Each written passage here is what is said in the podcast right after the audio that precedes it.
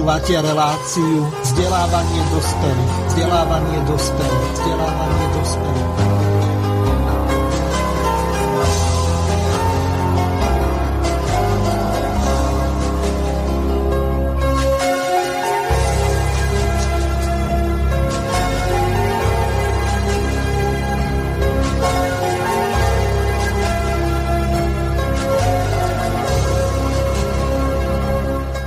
Marek, dobre by bolo, keby si našich poslucháčov informoval ohľadom pripravovaného protestu, ktorý pravdepodobne bude v sobotu 29. mája. Čo k tomuto môžeš už teraz povedať? Kto to organizuje a za akým cieľom tento protest bude zvolaný a kde sa uskutoční? Áno, takže môžem povedať, že bude sa konať 29. 5. o 14. hodine pred prezidentským palácom. Bude sa konať veľký protest občianských občiansky, kde jednoducho chceme dať e, najavo našu nespokojnosť tým, ako sa rozhodla pani prezidentka, že jednoducho nerešpektovala 600 e, tisíc podpisov občanov a posunula túto otázku na ústavný súd.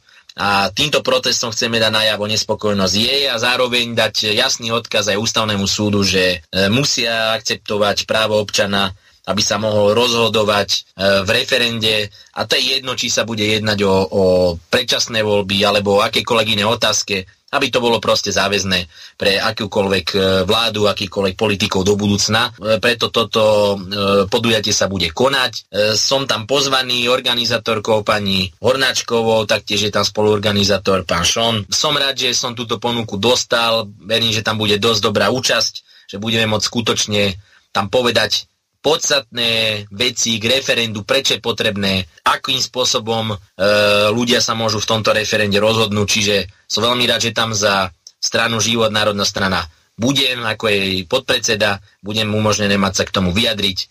A sú tam pozvaní aj ďalší hosti, čo viem, ja osobne tak ešte sa tam zúčastní e, slovenský hudobný umelec, spevák Moloch Vlavo, ktorý intenzívne podporuje národnú scénu je to môj osobný kamarát, viem, že je to veľmi dobrý človek a je silný zástanca priamej demokracie, dlhodobo ma podporuje v našich, v našich e, snahách pre sfunkčné referenda, čiže som rád, že aj on sa zúčastní, minimálne on ešte na tomto proteste, takže uvidíme, akí ďalší, ďalší ľudia e, sa tam na tomto proteste zúčastnia. Takže všetkých Slovakov pozývam 29.5. o 14. hodine pred prezidentský palác, povieme si tam o referende a výzveme prezidentku a ústavný súd, aby, aby sa konečne správali zodpovedne voči svojim občanom.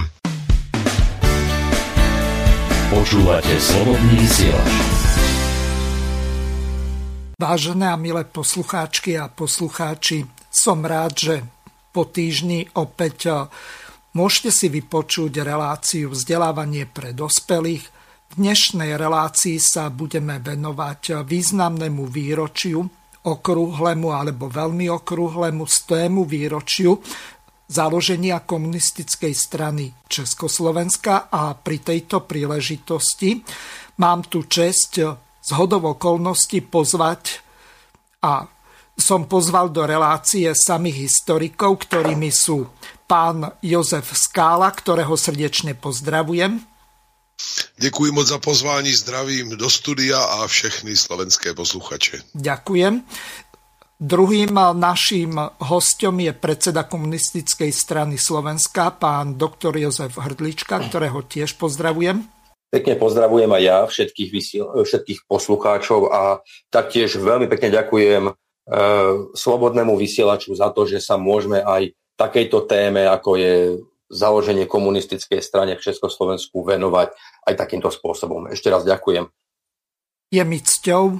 Joško Hrdlička je môj e, spolužiak z katedry histórie, takže po dlhšom čase sa opäť e, počujeme Áno. aj v živom vysielaní.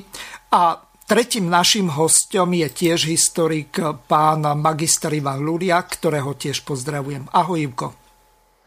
Ahoj, ahoj, pozdravujem všetkých poslucháčov Slobodného vysielača a e, pevne verím, že sa nám podarí e, si aj takýmto spôsobom e, úctiť storočnicu vzniku komunistickej strany Československa, ktorú popri rôznych tých výročiach, čo naši politici alebo aj historici spomínajú, ako si pozabudli. Mhm. Takže pripomenieme si nejaké tie základné fakty a vzhľadom k tomu, že je už v podstate pár dní potom, tak si pripomenieme, že ten ustanovujúci zjazd bol medzi 14. až 16. májom a pri tejto príležitosti by som veľmi rád odovzdal slovo pánovi Jozefovi Skálovi, ktorý je historik a dobre by bolo, keby ste, Jozef, uviedli tie základné informácie a fakty, ako to vlastne bolo, pretože ja tu mám pripravenú jednu takú ukážku.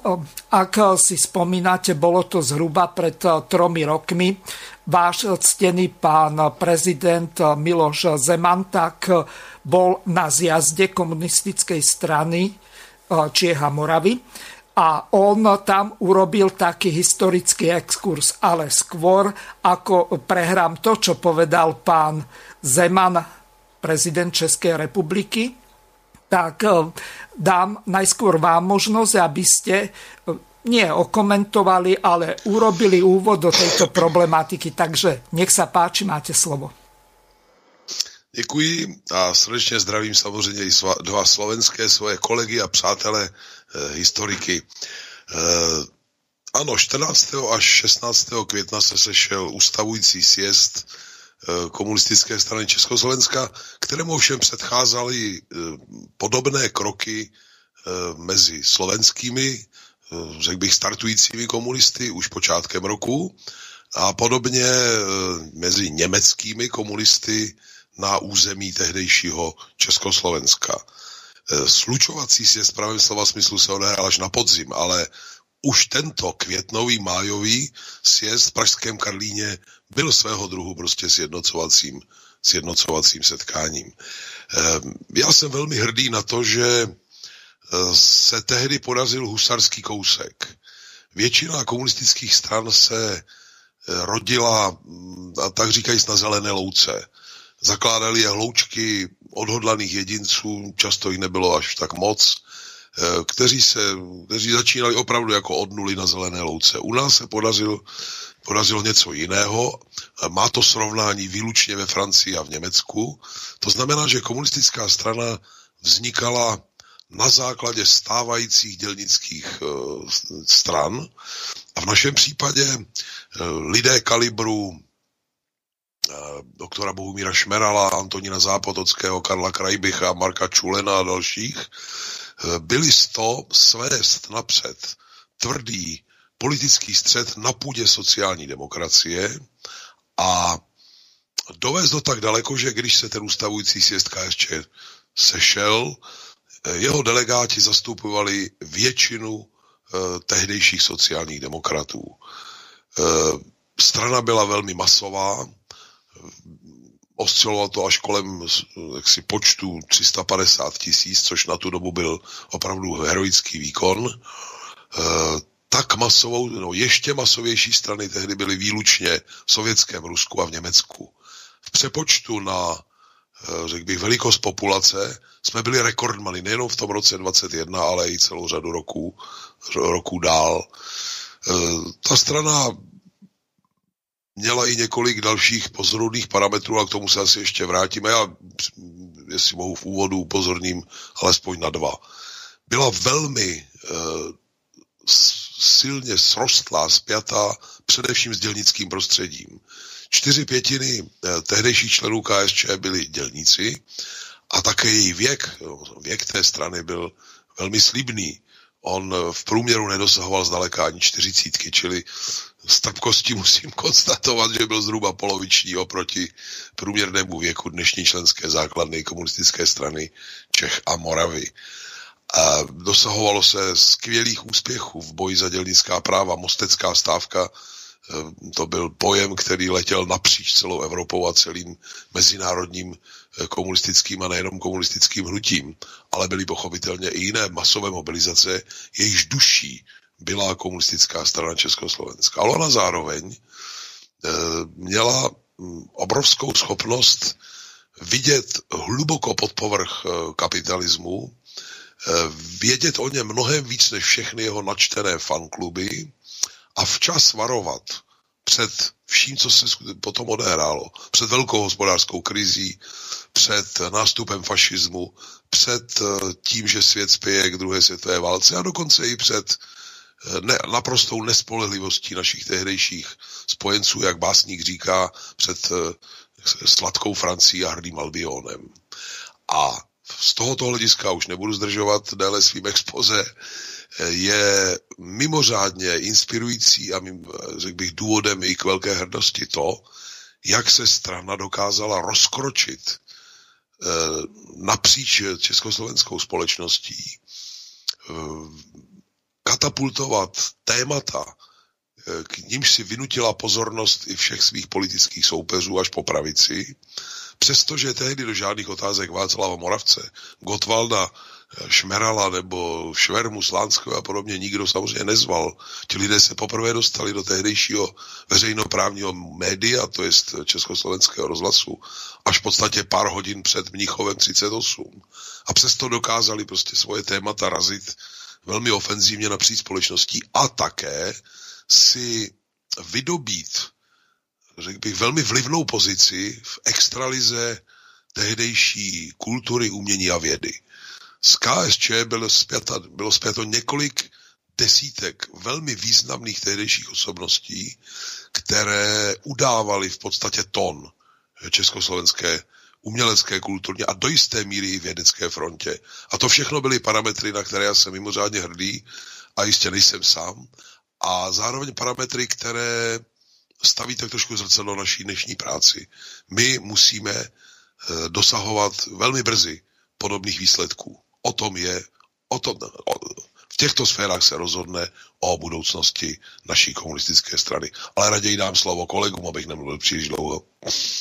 No, ja sa spýtam na jednu pomerne dôležitú vec. Jozef, vy ste sa tam zmienili o tom, že pôvodne to bola len strana slovanská, respektíve Čiech, Moravy, Slieska a Slovenska a až v novembri 1921 eh, tak sa konal ten zlučovací zjazd, kde došlo k zjednoteniu nemeckej, maďarskej, polskej a židovskej komunistickej strany. A teraz otázka ťažká na Joška Hrdličku. Eh, prečo Aho.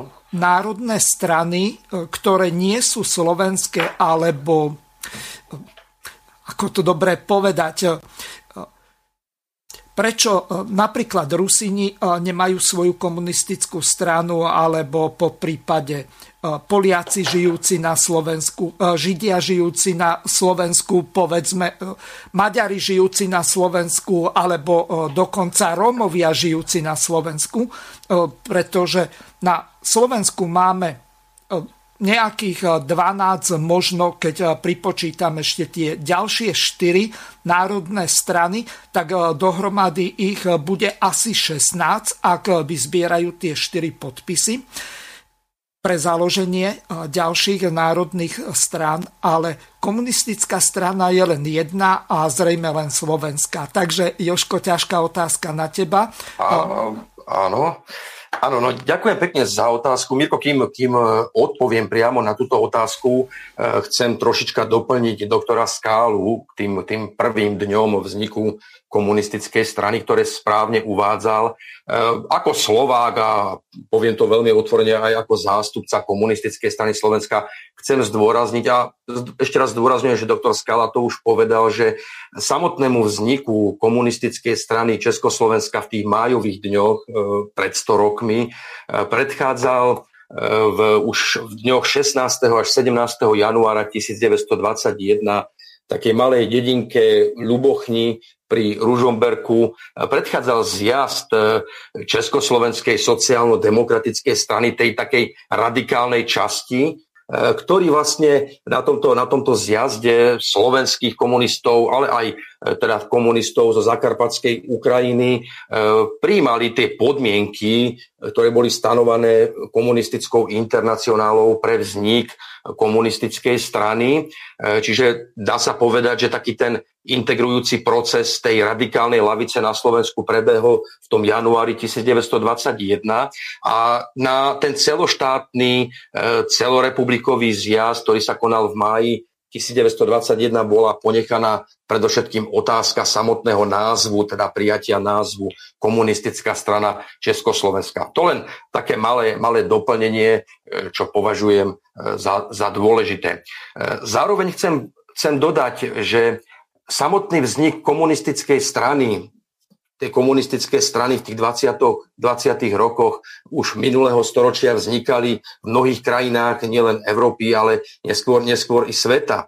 E, ale chcem teda zdôrazniť, že nevznikali len tak na základe ničoho, ale vznikali, ako to už aj doktor Skala povedal, na základe podmienok a okolností, ktoré vo vtedajšom svete, vo vtedajších spoločnostiach existovali a fungovali. A ja si dovolím, dovolím dokonca povedať, že ten vznik komunistických strán je akousi genetickou súčasťou vývoja vývoja našich národov, vôbec vývoja ľudskej civilizácie práve v tom, v tom 20. 20. storočí. Čiže nemožno to vnímať otrhnuto, ale vznik takejto strany, takéhoto hnutia je potrebné vnímať, vnímať s vývojom spoločnosti, a to jednak po tej ekonomickej stránke, ale aj s vývojom ľudí, ľudského vedomia, potrieb jednoduchých a bežných ľudí. Teraz priamo k tej otázke, ktorá tu bola položená, e, treba zdôrazniť, že aj v samotnom Československu, teda počas prvej republiky, keď vznikla Československá republika, tak vznikali politické strany na základe viacerých nejakých tak, takých postulátov. Boli to ideové, teda nejaké ideové programové postuláty, ale mohli vznikať aj na základe nejakých tých národných prístupov, národných princípov, ktoré boli aj uplatňované.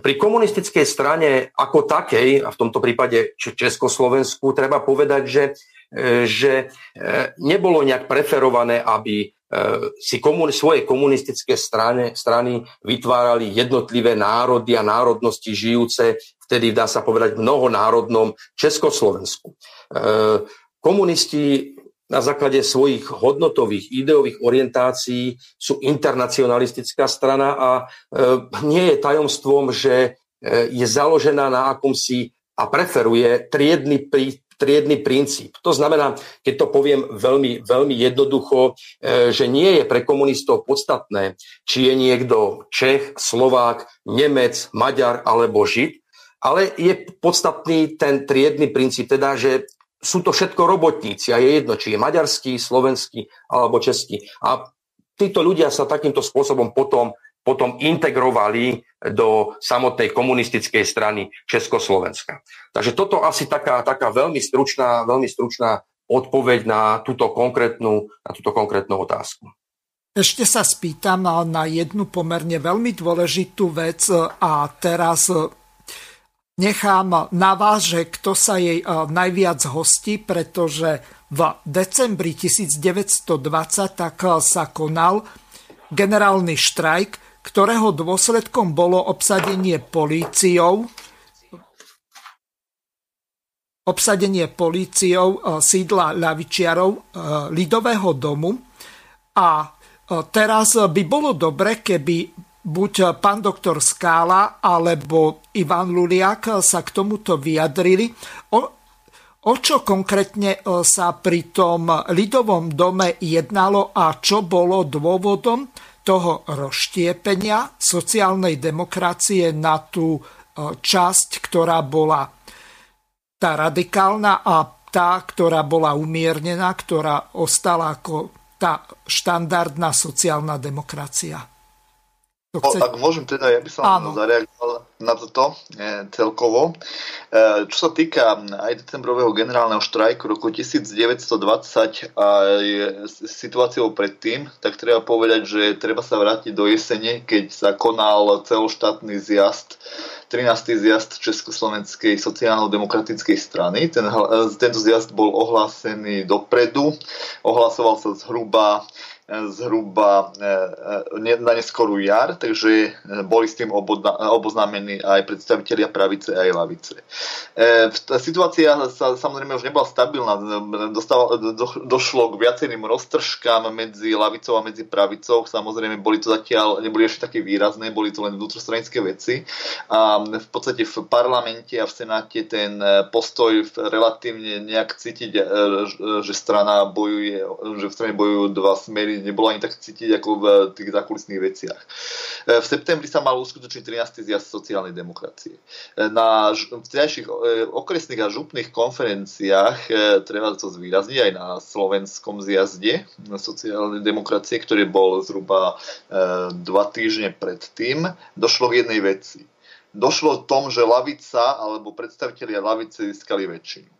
To znamená, že lavica bola, stala dominujúcim faktorom. Znamenalo by to, že celá sociálna demokracia by išla dolala, čo sa pravi, pravicoví predáci typu, či to bol Tomášek, doktor, doktor Soukup, obávali. Medzi týmito, kruh, medzi týmito dvoma superiacimi, superiacimi prúdmi e, boli tzv. centristi, to znamená, že raz boli, e, raz sa hlasili ideo, v niektorých veciach ideovo k lavici, e, niektorých pravici, boli to tzv. kolisajúci, tam napríklad môžeme istým spôsobom priradiť aj Jozefa Stivina, hoci ten sa potom priklonil viacej doprava a zároveň aj neskôrších kolisajúcich, ktorí sa priklonili k lavici typu napríklad poslanca Jozefa Tesku to, e, toto vrenie vyvolalo situáciu, že, e, že pravica si uvedomovala, že by 13. zjazd ovládla e, lavica, čím by podľa stanov sociálnej demokracie pripadol majetok strany. To znamenalo, že by šéf-redaktorom práva sa stal, sa stal predstaviteľ lavice, že by, sa, že by hospodáriť s peniazmi mohla lavica že by mohla využiť aj Lidový dom. Preto jedno, urobili jednoducho to, že pravica vyhlasila zasadanie celé a priebeh 13. zjazdu sociálnej demokracie za zmanipulovaný. Preto v histórii e, sociálnej demokracie po prvýkrát došlo k tomu, že sa odohrali dva zjazdy, ktoré boli označené 13. 13. zjazd sociálnej demokracie Lavice, ten sa zišiel zhruba koncom septembra a 13. zjazd sociálnej demokracie pravice. A to, e, a to znamenalo, že v podstate majetok strany bol jeden, ale, e, ale že tí, čo sa k tomu hlásili ako víťazi z jazdu, boli dvaja.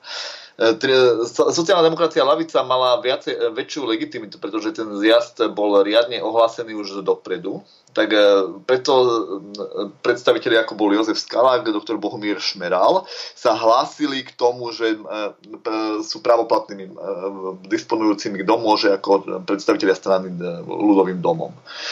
Pravica sa odvolávala na svoj novembrový zjazd, čo vedlo k tomu, že sa tiež považovali za víťazov. Samozrejme to už bolo bez lavice, lebo lavica sa prihlásila, takže tam nebolo ani pochyb. A tu, e, takže vnútrostranický spor viedol k tomu, e, že e, bol vyhlásený, že bol, vypukol boj o ľudový dom, pretože zasiahla do tohto prípadu aj štátna moc, samozrejme na strane pravice, tak sa zapojila, policia sa zapojila do politických hier. A zároveň tým bol podmienený aj, aj generálny štrajk. Dneska sa to nazýva generálny štrajk, ale keby sme mali objektívne povedať, tak nie všetky, nie všetky oblasti štrajkovali. Boli, boli oblasti, kde štrajk vypl, vypl, vypukol plnou silou, napríklad to bolo, napríklad to bolo v Čechách e, nakladne, na Morave bolo veľmi silné, v okolí, e, na Brnensku bol štrajk veľmi výrazný silný, na Slovensku bol výrazne silný napríklad v oblasti e, Turie, Turiecu, v okolí Martina Vrútok, bol veľmi silný aj v okolí Vrábiel, na Liptove bol veľmi silný. Takže tam, kde bol, mala lavi, sociálna demokracia lavica svoje bašty. Naopak, veľ, e, štrajk nemal žiaden ohlas, respektíve, mož, respektíve slabšie, e, slabšiu odozvu v takých oblastiach, kde v tom čase ešte sociálna demokracia a lavica nemala silné pozície. Takže to preto sa neštrajkovalo sa napríklad na, na Ostravsku. Neštrajkovalo sa napríklad na Bratislavsku neštrajkovalo sa v neskôršej bašti, kde, kde komunisti vedeli zmobilizovať robotníkov a to bolo Galánsko. Tam tieto štrajky neboli také výrazné, ako napríklad neskôr, keď Galanta sa ocitla v štrajku polnohospodárských robotníkov, ktorí, ktorí si akurát tiež pripomíname 90. výročie udalosti okolo Košut. Takže preto, preto mal rôznu odozvu. Lubochnianský zjazd, aby som na to nadviazal, tak sa mal pôvodne uskutočniť na Vianoce roku 1920. Pôvodne bol ohlasovaný na 24. až 25. decembra 1920 2020. Takto pôvodne sa e, tak, ono to prerokovalo vedenie strany, ktorý poprvýkrát aj poslýkrát zasadlo v Nitre, o tom, že zjazd sa bude konať v Nitre, kde sa, e, kde sa slovenskí predstavitelia lavice prihlásia, prihlásia, prihlásia k myšlienkam komunistickej internacionály. Samozrejme, tým, že prišiel generálny štrajk, tak e, prípravy zjazdu sa oneskorili a vtedy opäť predsedníctvo prerokovalo druhý variant, že by sa mal zjazd uskutočniť 1. 2. januára roku 1921. K tomu tiež nedošlo, pretože v tom čase sa mal uskutočniť, mala uskutočniť celoštátna konferencia e, marxistickej lavice, to, mal, to bolo to prvé na nový rok 1921, ktorá mala prerokovať ďalšie smerovanie a prípravu 14. zjazdu, e, ktorú my poznáme dnes ako ustavujúci zjazd. Takže Lubochňanský zjazd tedy e, bol presunutý na 14. až 15. januára. Ešte aby som vám trošku pripomien- e, mohol dať jednu pripomienku, e, ktorá to odznela, je to, že ja by som to nenazýval, to som možno neviem úplne súhlasiť, za vznik komunistickej strany na Slovensku. Ja by som skôr nazval zjazd v Lubochni ako niečo, čo dokázalo zjednotiť pod jednotné vedenie to, čo sa nepodarilo na celoštátnej úrovni hneď zorganizovať maďarský, e, rusinský, slovenský aj židovský proletariat pod jednotnú stranu, e, bez toho, aby museli byť ďalšie zjazdy. Keď si zoberieme, v marci e, bol zjazd nemeckej sociálnej demokracie, lavice, tzv. libereckej skupiny Karla Krajbicha, Ďalej v máji súbežne, v polovičke mája súbežne so, so zjazdom komuni- ustavujúceho zjazdu komunistickej strany Československa sa uskutočnil ďalší zjazd. Boale Zion, teda lavi, židovskej strany Lavice, vedenej možno mierne politicky bezvýznamným, ale to skúsenejším odbora, odbora, pracovníkom odborárským Rudolfom Konom. A celý tento proces e, vzniku e, regionálnych, e, respektíve menšinových strán komunistických v Československu ukončil v júni zjazd polskej sociálnej demokracie Lavice, vedených Engelbertom Vavrečkom a Jozefom Slivkom. A čo samozrejme potom už viedlo k tomu, že, že tie všetky skupiny sa mali zjednotiť a to bola jeseň na sklonku oktobra, novembra 1921. Samotné zjednocovanie a formovanie komunistickej strany Československa, to je skôr môj pohľad, by som završil až rokom 1923, keď k komunistickej strane Československa pristúpila ešte skupina neodvislých okolo okolo Vrbenského a Luizlandovej Štýchovej. Vtedy by sa, sa dá povedať, že e, bolo ukončený ten proces formovania komunistickej strany Československa. Počas e, tohoto zjazdu 14. E, a 16. mája 1921 tak prebehla ešte jedna veľmi zaujímavá udalosť. Konkrétne sa jednalo o to, že zjazd prijal 21 podmienok pre vstup do komunistickej internacionály, tzv. kominterny. Žiadosť o vstup bola vybavená kladne na kongrese kominterny konanej na prelome júna a júla 1921. Čiže teraz sa opäť spýtam pána Skálu. E, Jozef, e, dobre by bolo, keby ste e, našim poslucháčom povedali, o aké tie podmienky sa v prípade tej kominterny jednalo. Bolo ich tam 21, nemusíte ich čítať za radom, ale aspoň nejaké také základné body vypichnite. A druhá otázka na vás, aby sme nadviazali na, o ten, na ten lidový dům, E, ktorý je pravdepodobne dnes ešte stále majetkom sociálnej demokracie. Údajne sú tam nejaké dlhy alebo niečo také. Aký je momentálne stav tejto budovy pôvodnej sociálnej demokracie? Takže nech sa páči. Hm, děkuji. Já začnu tou druhou otázkou. E, tam je situace velmi spletitá. E, je dána tím, že sociální demokracie se ocitla v nelehké finanční situaci už v hluboké minulosti, mám na mysli už teda po listopadovém, po novembrovém tunelářském převratu v roce 89.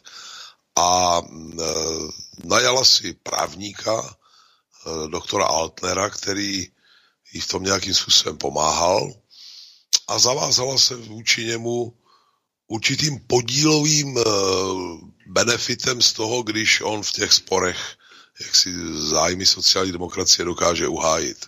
Doktor Antel zemřel, ale jeho pozůstalí, eh, on ještě za svého života, potom jeho pozůstalí trvají na, eh, na jaksi, vyplacení toho benefitu, který na, naskákal o úroky a tak dále do kolika devítimístné výše což jsou peníze, které samozřejmě sociální demokracie na účtu nemá. Ona si dokonce byla nucena vzít uh, jakousi, jakýsi, ne snad půjčku, ale uh, souhlas banky s tím, že budou vyplaceny peníze, jestliže. Jo, řečeno velmi zjednodušeně. A to stále trvá, tu sociální demokracii to přirozeně také finančně dusí. Navíc ona v poslední době dosahuje velmi špatných výsledků, tedy i příspěvky státní za volební výsledky e, se propadly oproti minulosti na nepoměrně menší úroveň a sociální demokracie v loňském roce měla e, mínus hospodaření, jestli se nemýlím, asi 35 milionů korun, je v celkové velké mínusu a už redukovala e, počty svých zaměstnanců, řadu jiných svých výdajů a v poslední době se dokonce netají tím, že zřejmě bude prodávat některé svoje majetky nemovité povahy a nějakým způsobem eh, naloží i jinak než do posud s Lidovým domem a s tím sousedním domem, který je k němu jaksi přifařen. Je to, je to hm, trapné do jisté míry, tím spíš, že, jak už tu bylo řečeno, vývoj kolem eh, prosincové, decembrové eh, generální stávky a toho, co jí předcházelo, to znamená, že levice sociální demokracie dosáhla většiny na půdě strany a přesto jí bylo upřeno, aby se stala eh, disponentem Lidového domu, tiskárny a tak dále, deníku právo lidu, za přispění tehdejšího, tehdejší jaksi ruky zákona, policie a tak dále, tak eh, vyvstává velká otázka, eh, jaká byla vlastně legitimita sociální demokracie v roce 90, když jí bylo okázale jaksi takzvaně vracen lidový dům, ale to je samostatné, to je samozřejmě samostatné téma. Eh, sociální demokracie je ve velmi složité situaci a může o lidový dům a o to všechno přijít, když to mám hodně zkrátit. Mm-hmm. Pokud jde o eh, tu první otázku, no, připomeňte mi, Miro, prosíme. Tam sa jednalo o tých 21 podmienok komunistickej internacionály a povedal som vám, že aby ste aspoň áno, niektoré áno, áno. také kľúčové body eh, z nich áno. vypichli.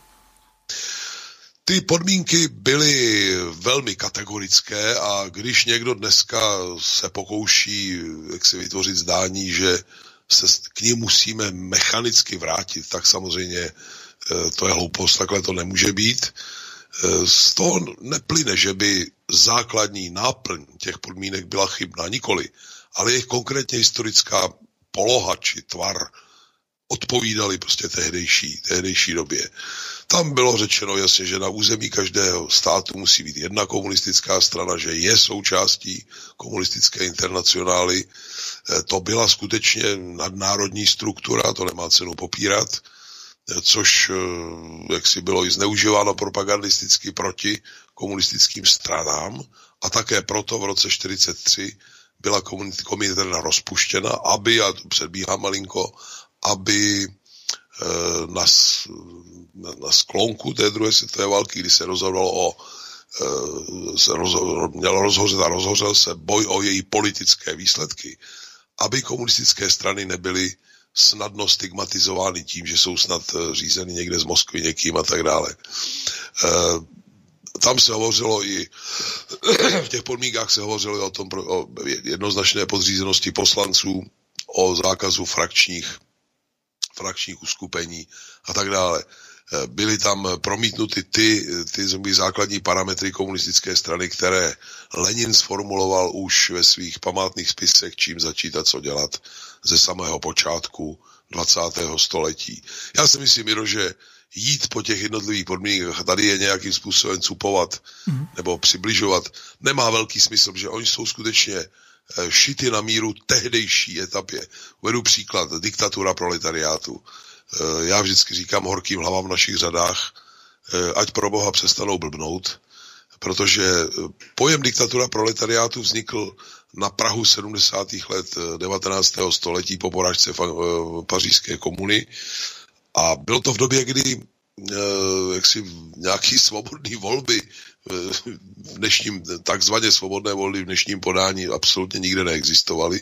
Pokud vůbec nějaké volby byly, tak volební právo měla jenom ta zazobaná menšina populace. Eh, Lenin logicky právem ten pojem uplatňoval a celé komunistické hnutí na přelomu druhé a třetí dekády a potom prostě minulého století. Nicméně přijít dneska s pojmem diktatura proletariátu eh, znamená eh, pomoci našim odpůrcům přesně ve směru, který by jim velmi vyhovoval. A to ze dvou důvodů. Předně eh, dnes je proletarizováno mnohem víc lidí, než kdykoliv předtím. Fakticky proletarizováno. O sobě, jak neboli Anzich v originále německém. Ale subjektivně Firzich se takto vidí méně lidí, než řekl bych kdykoliv v minulosti. Eh, vnucovat jim za každou cenu, že dokud neuznají, že jsou proletáři, tak se s nimi nebudeme bavit. Je politicky samozřejmě velmi krátkozraké, no bylo by to velmi krátkozraké a hloupé. Ale ještě vážnější přešla by spočíval v tom, kdybychom chtěli eh, pro, jak si se prezentovat jako stoupenci diktatury průměrný dnešní dělník, i ten, který je, a nejenom dělník, eh, který je naštván na dnešní dobu a má spoustu kritických výhrad, tak přesto žije v domění ve směs, že to vše se odehrává ve víceméně demokratických podmínkách. Má tu demokracii za velmi, často za velmi jaksi Eh, jednostranou, zdaleka ne, ne, ne, ne, neúplnou, selektivní, vyhovující někomu proti někomu jinému a, a asi tušíte, co všechno bych ještě mohl dodat. Nicméně nedomnívá se, že dnešní, že, že tady je nějaká diktatura. On se domnívá, že tu je nějaká schnilá demokracie. A nalepit si na čelo heslo diktatury jako náš příspěvek je přeci neuvěřitelně takticky hloupé. Eh, ty lidé by se lekli a řekli, problém, tak tady je jaká, jaká taká demokracie a vy chcete nastolit diktaturu. A někteří říkají, no musíme lidem vysvětlit, že to je diktatura kapitálu. Já říkám, jistě, to je diktatura kapitálu, naprosto všudy přítomná. Nicméně dokud ty lidé na to nepřijdou, tak přeci nemůžeme chodit a říkat, že nahradíme tuhle snělou demokracii diktaturou. Tím budeme sami proti sobě. Já si myslím, Miro, nemyslím, že musíme tady přetřásat těch jednotlivých 21 podmínek. Jste možná jiného názoru, ale nie, nie, nemyslím, um... si, že, nemyslím si, že tím něco jako vyhrajeme v tuhle chvíli. Dobre, uh, ďakujem vám a teraz uh, Opäť dám slovo Joškovi Hrdličkovi a spýtam sa ho na jednu veľmi dôležitú vec. Hovorí sa o tom, že v podstate e, proletariat nemá vlast, ale v podstate, čo môže stratiť, tak len svoje okovy. Preto možno v úvode tá trošku provokačná otázka, keď som sa spýtal, že prečo tu nemáme nejaké národné strany a prečo sa to nezlúčilo a prečo skrátka to nie je urobené takto, odpovedal si úplne brilantne, že tam sa jedná o to, že to má byť urobené takým spôsobom, aby tá strana bola jednotná, neorganizovala sa národne, ale aby sa skrátka internacionalizovala, čiže aby bola medzinárodná, aj keď v rámci povedzme toho istého štátu, v tom prípade Československa. A teraz Otázka druhá na teba, skôr ako sa dostaneme. Ešte pripomeniem našim poslucháčom, že poprosím vás, aby ste nevolali do pol 5. alebo do 16.30, lebo potom občas eh, nestíham priamo reagovať, keď eh, musím vybavovať pozadí telefonáty, takže ďakujem za pochopenie. A ešte sa vrátim k tej eh, druhej otázke, ktorá v podstate spočíva v tom, aby sme ten 16. maj 1921 nejakým spôsobom neprešli len tak povrchne, tak bolo zasadanie konkrétne toho 16. maja 1921 prvej schôdzi, na ktorej e, si výkonný výbor zvolil svoje predsedníctvo. Predsedom sa stal Václav Šturec, podpredsedom prvým bol Bohumír Šmeral a druhým bol Václav Bolen. Mohol by si Joško popísať tieto osobnosti, z toho úvodu toho komunistického hnutia, lebo známy ostal len Bohumír Šmeral. Áno. Ja sa teda ešte trošku vrátim. Ty si spomenul ten výrok proletariát nemá vlast. Ja absolútne súhlasím, čo aj na Margo tých 21 podmienok komunistickej internacionály, aj k tým otázkam národného, národnostného charakteru povedal e, doktor Skála. E, pri aj samotnom posudzovaní terminológie, dobovej terminológie, dobovej komunistickej terminológie, treba naozaj veci vnímať eh, s nadhľadom. Ono, aj tie komunistické strany vznikali na základe nejakých podmienok, sociálno-ekonomických podmienok, na základe nejakého vývoja. Treba povedať, že vznikali v období e, prebiehajúcej prvej a končiacej a na konci, pr, teda po prvej svetovej vojne vznikali v podmienok, e, kedy sa Európou, a teda aj, na, aj pre, prekračujúc Európu, e, rútila, rútila e, hospodárska kríza.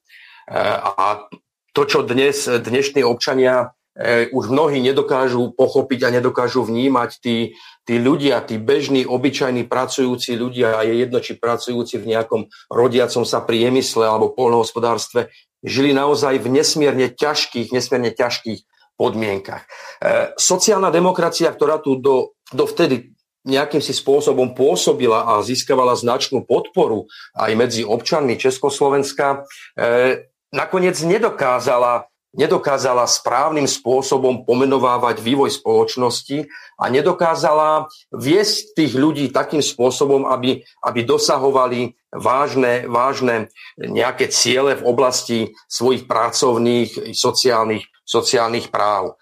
E, čo sa týka e, národnostné otázky, ešte možno, možno spomenúť, že keď vznikla komunistická strana Československa v tých májových, májových dňoch roku 1921, tak e, samotný Bohumil Šmeral presadzoval začlenenie tých nemeckých, maďarských skupín komunistických komunistických skupín e, do akejsi federácie. Čiže presadzoval spočiatku ten federatívny princíp komunistickej strany Československa.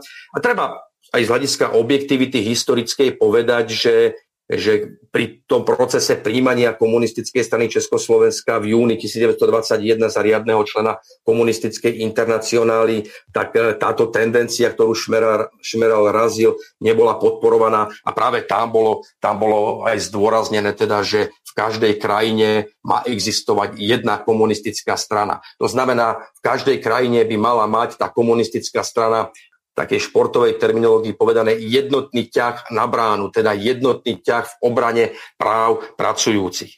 Treba zároveň zdôrazniť, a to potom bolo v tom ďalšom období, v tom ďalšom období vo vývoji komunistickej strany, že aj v nej samotnej prebiehal dlhodobý proces diskusí programových diskusí, otáziek, e, otázky riešenia taktiky a stratégie vôbec tej politickej činnosti, politickej práce. Viedli sa veľmi vážne spory o tom, či komunistická strana má mať nejaký ten tú reformnú tendenciu, alebo má tvrdo požadovať tú, tú radikálnu zmenu zmenu tej spoločnosti. Teda aj programovo, aj svojou taktikou boja sa odlíšiť od sociálnej demokracie. To je v tej politickej matematike úplne zjavné a evidentné, že sociálno-demokratické strany, či už v minulosti alebo aj v súčasnosti sú reformistické. To znamená, e, ľudovo povedané, hlásajú, že kapitalizmus je možné reformovať tak, aby bol priateľnejší pre väčšinu ľudí. Kdežto komunisti sú v tomto smere radikálni a hovorili aj v minulosti a platí to aj dnes, že kapitalizmus je nereformovateľný a teda je potrebné predložiť samotnému kapitalizmu inú spoločnosť, inú alternatívu spoločenského vývoja. To je ten základný rozdiel medzi sociálnymi demokratmi a komunistami. A toto sú aj spory, ktoré boli vedené aj v samotnej komunistickej strane e, v Československa po, po teda jej vzniku roku 1921. Mm-hmm. Možno budem teraz, e, áno? E, vrátim sa k tej pôvodnej otázke. Pripomeniem ano. ti ju. V podstate, tak ako som sa zmienil, vznikol nový výkonný výbor, a na prvej schôdzi 16. mája si zvolili za predsedu Václava Šturca, za podpredsedov Bohumíra Šmerala a Václava Bolena. Takže skús tieto osobnosti našim poslucháčom priblížiť tak, aby mali nejakú celenú predstavu, lebo tak ako som sa zmienil, okrem e, toho Bohumíra Šmerala, tak našim poslucháčom asi e, žiadne meno, tie zostávajúce dve, nehovoria takmer nič. Áno, ja sa priznám, že nejako bližšie charakterizovať tieto osobnosti nebudem. Áno, ako bolo správne povedané, dominantným bol Bohumil Šmeral ako prvý podpredseda výkonného výboru. E, treba povedať, že pri samotnom vzniku, e, vzniku komunistickej strany teda boli, boli aj v prípade tej personálnej politiky realizované, realizované nejaké kompromisné návrhy e, a z toho vzniklo teda nové vedenie komunistickej strany, ktoré malo postupne tú stranu formovať v tom duchu, ako bolo predurčené aj v rámci tých podmienok e, komunistickej, komunistickej internacionály. Nemyslím si, že by malo teraz nejakým si spôsobom charakterizovať, význam charakterizovať jednotlivé, jednotlivé osobnosti. E, tam skôr potom vidím e, z hľadiska toho ďalšieho vývoja samotnej komunistickej strany e, zaujímavé to obdobie roku 1925, ktoré do dejín vošlo, vošlo ako bolševizácia komunistickej strany, čo práve súviselo s tým, čo som už načrtol s tými problémami a polemikami, ktoré sa v samotnej strane viedli, otázky programové, otázky taktiky, stratégie, vôbec pôsobenia samotnej komunistickej strany. A teda to je obdobie, kedy nastupuje práve Klement Gottwald a to, to jeho, jeho vedenie e, ktoré ďalej veľmi zásadným spôsobom formovalo tú komunistickú stranu Československa, čo malo potom aj nesmierny, nesmierny význam práve v tom období, kedy sa v, v Európe zrodil, teda rodil a zrodil fašizmus a nacizmus a práve toto vedenie takisto nejakým si spôsobom formulovalo tú politiku komunistickej strany aj vo vzťahu k tomu, k tomu, k tomu rodiacemu sa fašizmu a nacizmu. Dobre, e, ďakujem. Joško, teraz opäť dám slovo Ivanovi Luliakovi a spýtam sa ho, e, či by nejako bližšie vedel zadefinovať alebo rozviesť ten proces tej tzv. bolševizácie v roku 1925. Čo to čo e, znamenalo? Bližšie e, pri, prilknutie sa k e, Stalinskému sovietskému zväzu a tak ďalej. Čiže toto by zrejme našich poslucháčov zaujímalo, ako to vlastne prebehlo aké e, tam vlastne boli e, tie rozpory medzi tými jednotlivými frakciami alebo názorovými prúdmi. Takže nech sa páči, Júko Ja som začal ešte tým, lebo e, táto otázka je tak trochu spätá s otázkou charakteristiky, ktorý si sa pýtal pred chvíľou. Bol relatívne neznámejší, pretože je fáza, fáza prevládajúceho určitého oportunizmu a bolševizácie, najmä v podaní komunistickej strany Československa, je práve spojená so situáciou nie, že úplne priamo, ale nepriamo, ale práve s vedením ústredného výboru komunistickej strany Československa, ktoré bolo zvolané na ustavujúcom zjazde komunistickej strany Československa. Už Šmerala začnem jedno, jednou typickým postojom, ktorý Šmeralovi bolo vyčtané už v období prvej svetovej vojny, neskôr sa to prejavilo aj po vzniku komunistickej strany Československa a dokonca veľmi výrazne aj u určitých, určitých takých, nie, že, nechcem to povedať konfliktoch, ale žabobyších vojnách na prvom zjazde komunistickej strany roku 1923. To bol ten Šmeralov centrizmus, kde sa snažil, kde sa snažil spájať všetko, čo, čo práve lavica mu veľmi vyčítala. Kým období prvej svetovej vojny to bola neochota, neochota alebo respektíve snaha neprimknúť sa len k nacionalistickým otázkam. Snažil sa udržať jednotnú sociálnu demokraciu celého Rakúsko-Uhorska ako proletariatu, ktorý nemá svoju vlast, takže všetky národnosti by mali byť súčasťou akože pracujúca trieda. Tak roku, po roku 1921 to bol zase druhý jeho prípad tzv. masovosti strany. Šmera ako keby v tomto úvode nepochopil, najmä v období po vzniku strany ako keby nechápal, že strana, prechá, že strana by mala byť viacej zdravá ako masová a že by, že by nemala brať úplne každého.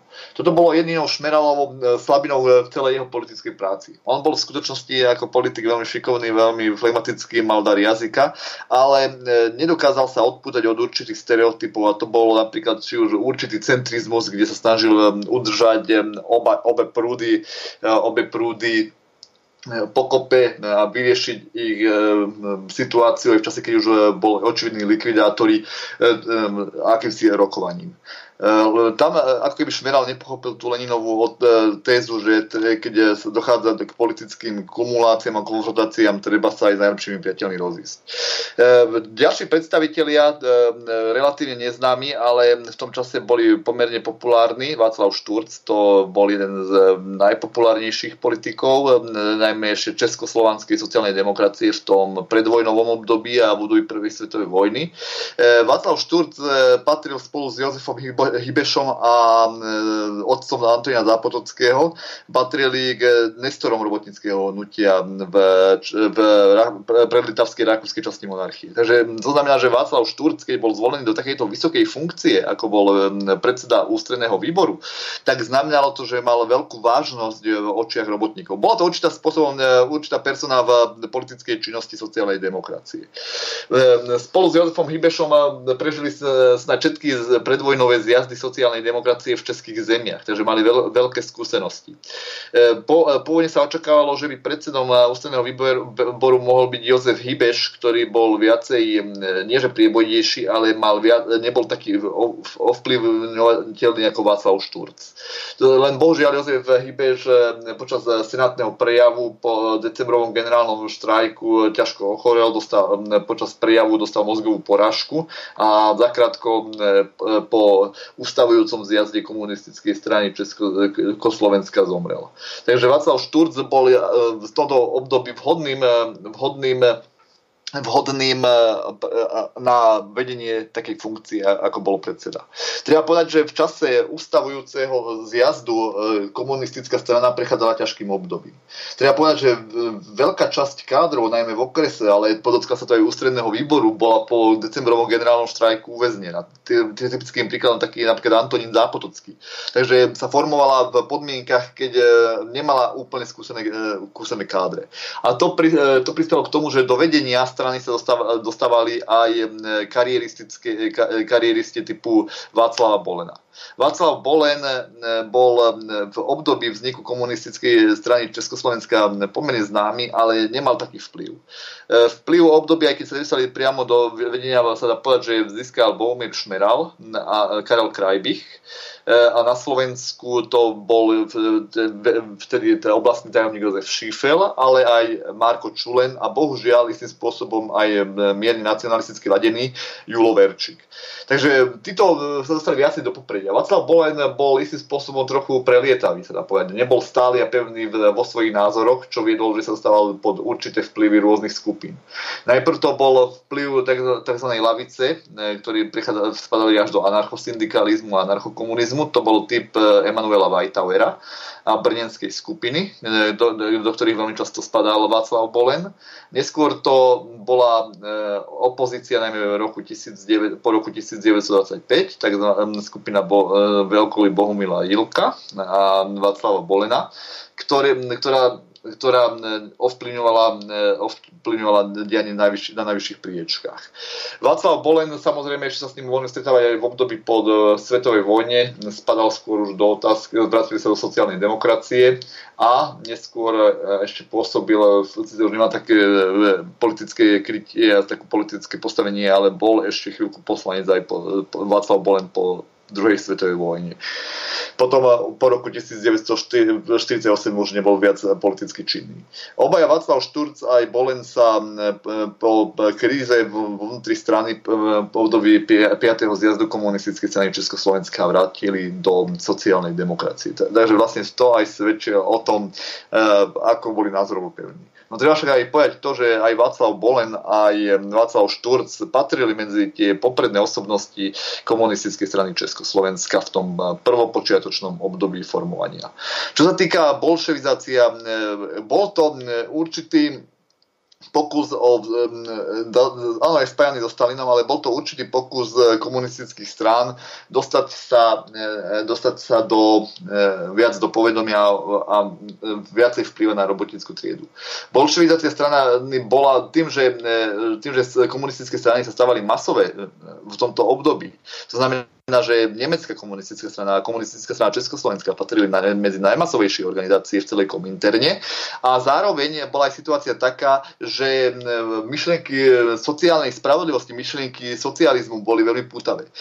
Ľudia stále, o to sme si už neraz, neraz spomínali, boli sklamaní politikou sociálnych demokracií. Prejavilo sa to po roku 1914, čo bolo veľmi živé, keď je sociálna demokracia zradila robotnickú triedu tým, že hlasovala za roz, vojnové rozpočty. Takže to to znamenalo, že lavica sa dostala do popredia. To znamenalo aj, že v sociálnej demokracii, priamo ešte keď nebola úplne marxistická lavica formovaná v období 13. zjazdu roku 1920, 20, tak už vtedy lavica úplne ovládla, ovládla pol, pol, pol, politickú scénu v rámci sociálnej demokracie.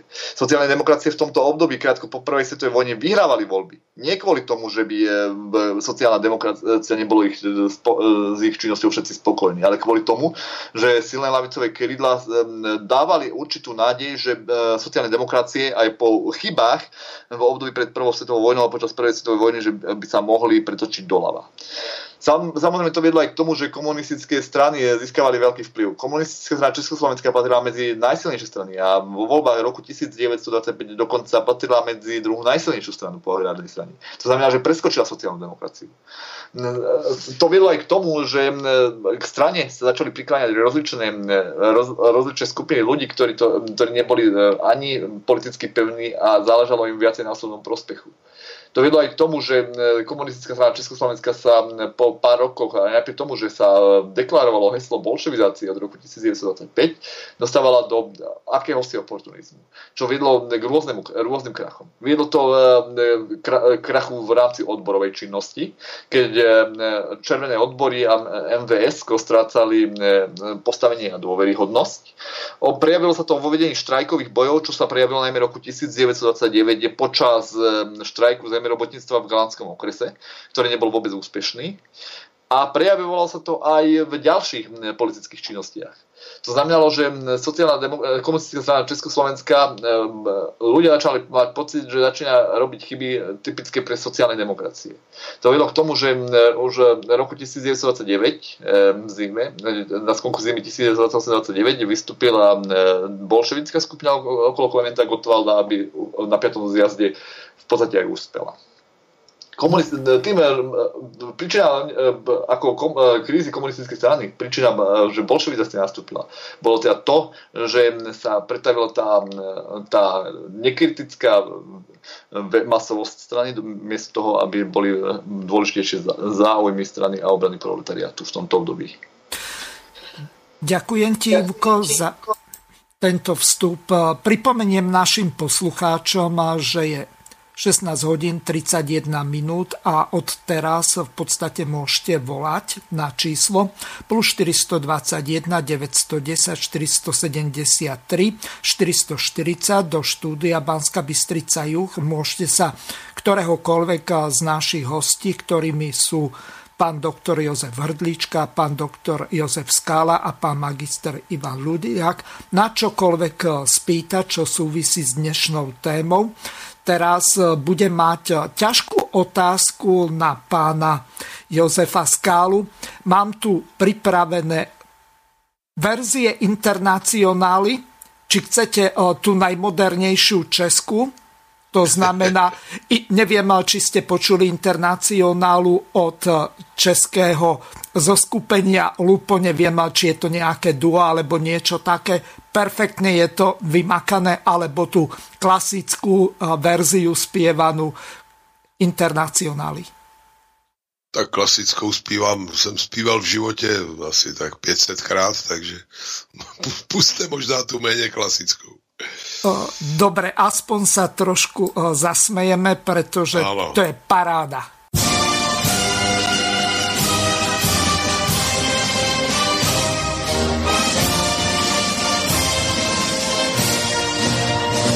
Jen pojďte lidičky všech zemí, jen pojďte, přidejte se k nám. Evropě lepší parta není, lepší být sami, než být sám. Naučíme vás, jak správně dýchat, jak národ změnit na ovce. Do černou barvu míchat, pomalu kapku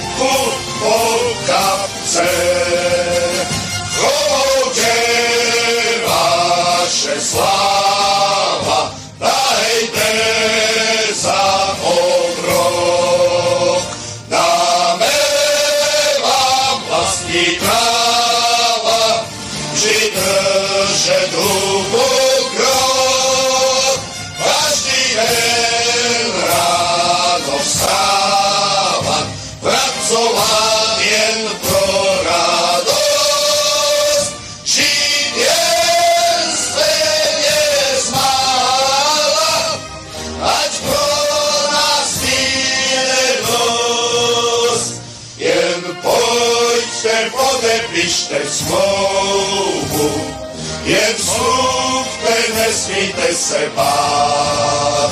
Dalšího potřebujem slouhu, celým si prdel vytírat. Naučíme vás, jak přijmout kvóty, naivně věřit dotace. Každý z vás bude vlastniť boty, celý smí šlápať do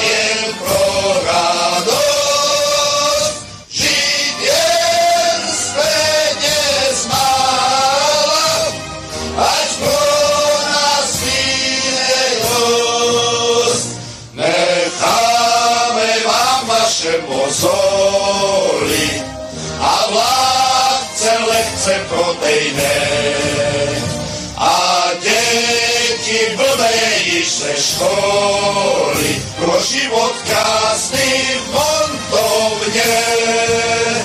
A nakonec za vašimi humny vyroste ďalší fabrika. Vyrobte si v ní vlastní urny, nás se to přeci netýká.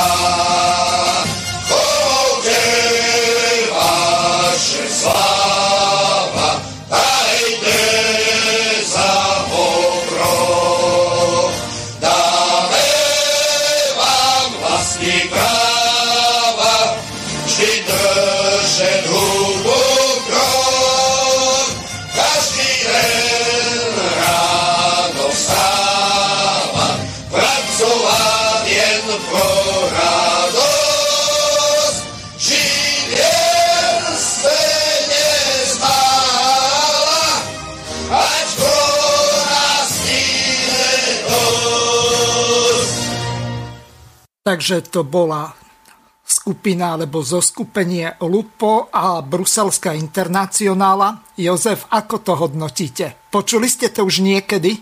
Áno, áno, Takzvaná ja ne, ne, euromarxistická, alebo akokoľvek to nazývajú, aj keď eh, Marx by sa asi eh, potom, eh, čo sa deje v Bruseli v hrobe obracal, keď takto prznie aj jeho meno. Určitě.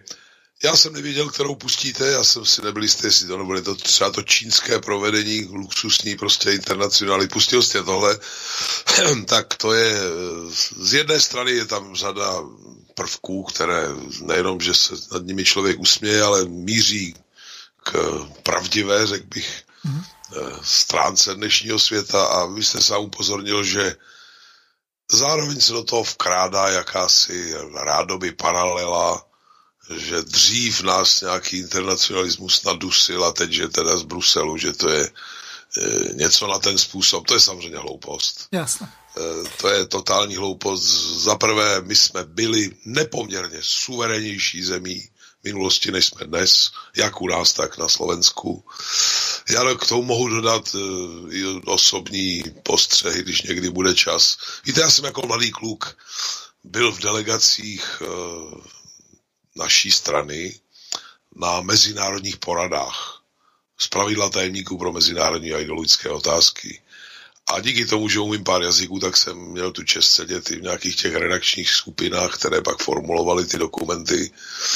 Chci vás ujistit, že když něco Moskva jako tehdejší velmoc považovala za prioritu, nebo řekněme i svůj národní zájem v něčem a aspirovala na podporu spojenců, tak eh, to formulovala neuvěřitelně zdvořile eh, cestou konzultací, argumentace ve prospěch a tak dále. Nic na způsob toho bruselského brutálního nebo amerického dokonce diktátu.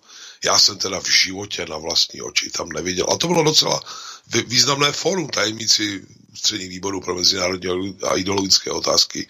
To byla pravidelná eh, forma konzultací a koordinace, konala se zhruba jednou ročně. A, čili jsem očitým svědkem, že to bylo úplně jinak, než se nám dneska povídá. Eh, tvrdit, že Brusel je zapleveněn jakými, jakými si euromarxisty je další debilita, non plus ultra. Eh, hezky to říká profesor Oskar Krejčí, můj kamarád už 50 let. Říká, počkejte, říkáte neomarxismus. No tak to neexistuje, protože aby to mohlo existovat, tak by za prvé v tom muselo být něco nového a to tam není. A za druhé by tam bylo, muselo být něco z marxismu a to tam také není. Čili neomarxismus je chiméra, to je neexistující mrákota prostě, kterou si někdo vymyslel. Všichni no moment, Joško, zastavím vás na chvíľu. Späť no. k Marxovi ste zrejme od Luboša Blahu eh, čítali, takže ano. pre týchto eurohujerov by som odporučil túto knihu. Tam Luboš Blaha, neviem na koľko stranách, možno že na 200, rozoberá to, čo je v podstate ten neomarxizmus a toto absolútne s nejakým bruselským diktátom vôbec nesúvisí. Tam sú eh, všetci tí pokrokoví mysliteľia. On to má eh, veľmi podobne rozkatulkované, takže odporúčam túto knihu. Čiže euromarxizmus existuje, nadvezuje do značnej miery na Marxa E, čiže e, nie je to niečo také, čo by nebolo, ale zás na druhej strane veľmi správne ste povedali, že to, čo sa deje v Bruseli, tak to je non ultra para, paródia, alebo neviem, ako by som to nazval, alebo neviem. Skrátka niečo, čo je nezlučiteľné s marxizmom. Absolutně, tak za prvé, žádná Uršula von der Leyen, eh, Borel a podobně eh, v životě se k marxismu nehlásili. Ani subjektivně, jo? čili to za prvé. Za druhé, v jejich skutcích a programových tezích nenajdete marxismu ani zanehet. To, co napsal Luboš, já mám tu čest být jako v některých jeho jiných knihách uváděn v předmluvě jako jeden z těch, z koho Luboš čerpal, což mě činí radost samozřejmě, ano. Eh, tak eh, to je úplně jiné téma. Ano, marxistické myšlení se vyvíjelo, řekněme od 20. a zejména 30. let, i mimo komunistické hnutí nějakým způsobem. To je pravda. Byla to frankfurtská škola, byli to někteří další. Tam nepochybně jsou některé zajímavé podněty, nicméně jsou tam i věci zavádějící, je to často pokus o jakýhosi kočkopsa e, splácaného z marxismu a psychoanalýzy a některých jiných myšlenkových zdrojů a proudů. Ale hlavně to přeci nikdy, frankfurtská škola neměla nikdy žádný mocenský vliv. To, byly, to byla skupina židovských, německých, hlavně původem a potom i amerických intelektuálů, kteří se napřed srotili tady v Německu, pak utekli před Hitlerem do Spojených států a tam nějakým způsobem prostě rozvíjeli svoje myšlenky. Říkám v něčem i produktivní, ale popravdě řečeno, my jsme s nimi vždycky polemizovali, e, zatímco ti, co dneska chtějí za, přenést vinu za svoje děsivé výsledky po tunelářských převratech na nějaké fiktivní marxisty a, a kryptomarxisty a podobně, tak oni vždycky se do nás trefovali, jak to, že nevydáváme Horkheimera, Dorna, Markuzeho, eh, Ericha Froma a další, Valtra Benjamina a další. My jsme skutečně za takzvané normalizace nevydávali. A vedli jsme s nimi prostě polemiky. A dneska se je snaha vytvořit zdání, že tito lidé nějakým způsobem pronikli do skutku Uršuly von der Leyen a Borela a já nevím koho. To je naprostý nesmysl. Je to křečovitá snaha přenést odpovědnost za děsivou bilanci eh, takzvaných vítězů studené války na nás. To je třeba rozhodně odmítat a znovu a znovu vyvracet, je to nesmysl. Jozef, vrátime sa opäť do toho roku 1925. V tom čase sa konali prvé voľby parlamentné, v ktorých vstúpila aj komunistická strana. Veľmi úspešne skončila na druhom mieste, získala, a teraz sa podržte, takmer milión hlasov, konkrétne 934 223 hlasov voličov, čím získala 41 mandátov. Áno. No a teraz tá otázka na vás. Keď oni krátko po nejakých 4 e, rokoch už mali takúto obrovskú politickú silu, tak e, kde vlastne e, speje súčasná KSČM? to je otázka na telo. Já chci jenom kratice k té historii poznamenat, že agrárníci, kteří vyhráli tehdejší volby v roce 25, získali jenom o symbolicky větší počet voličů a tedy procent a také mandátů. Oni získali o, jestli se nemýlím, asi o 4 nebo 5 mandátů víc než KSČ, pokud mě paměť nešálí. Což byl opravdu v podstatě mikroskopický symbolický rozdíl.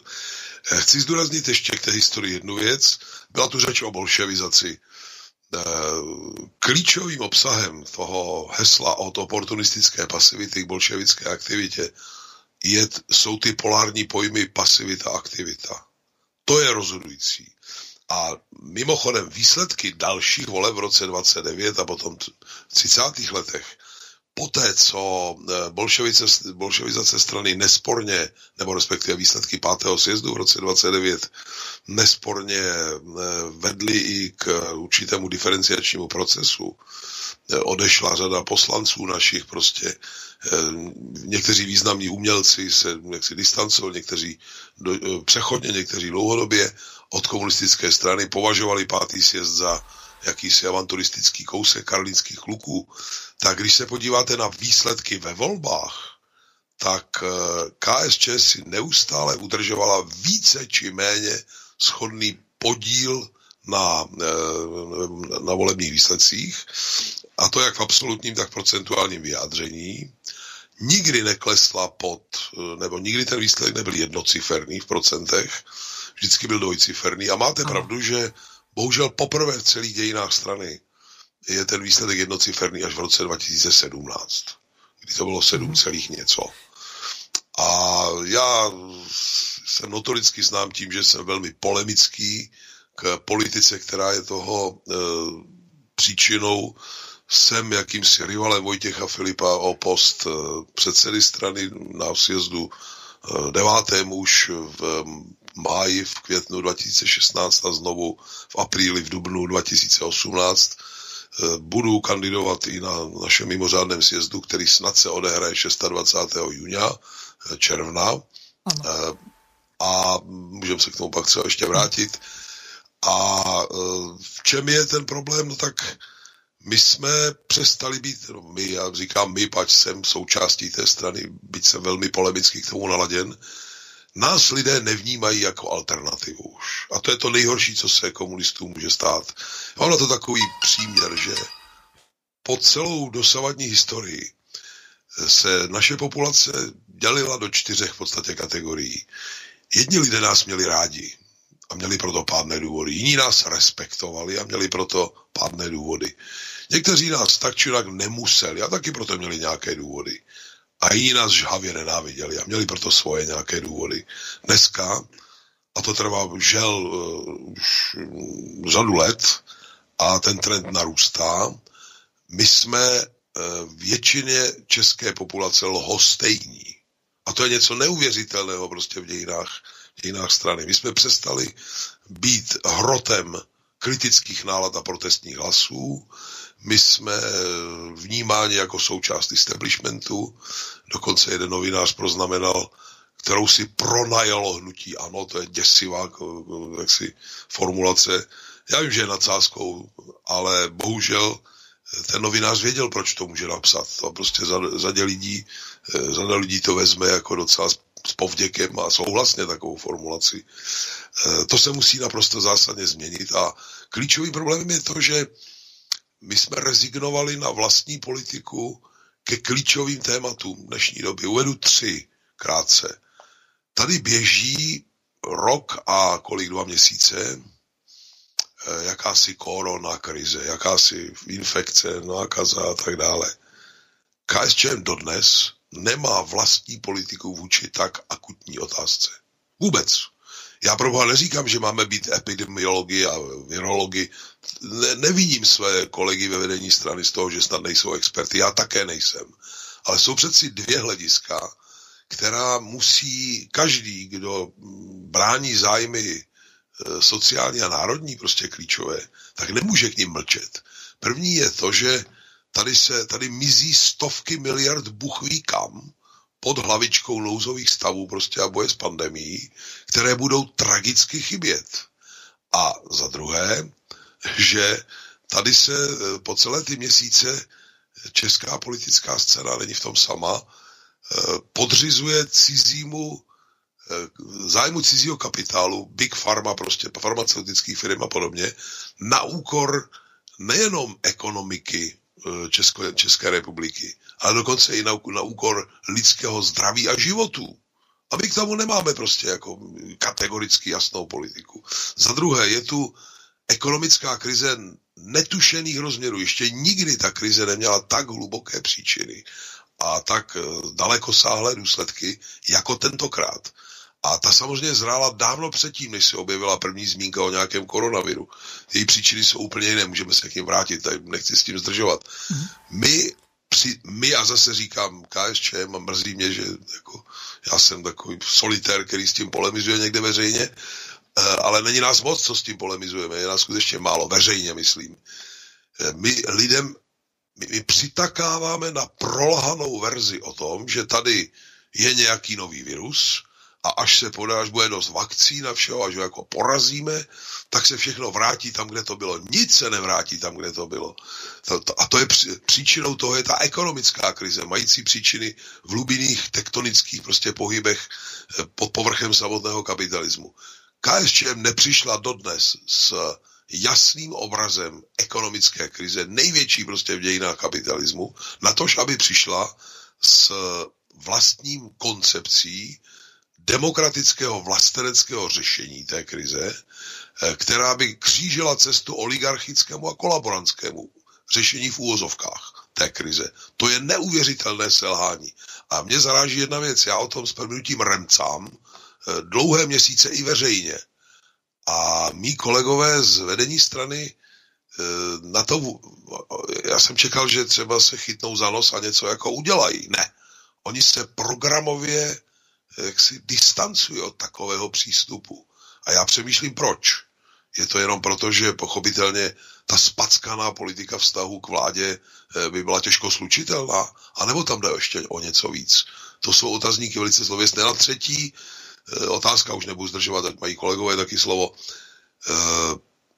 To, co se děje kolem Vrbětic a předtím Ricinová aféra a předtím předtím eh, ten novičok a tyhle ty všechny pitomosti, to není jenom snaha rozbít, rozbořit vztahy s jadernou velmocí, které vděčíme za svoje osvobození, která nám pomohla tak jako nikdo v celých dějinách prostě.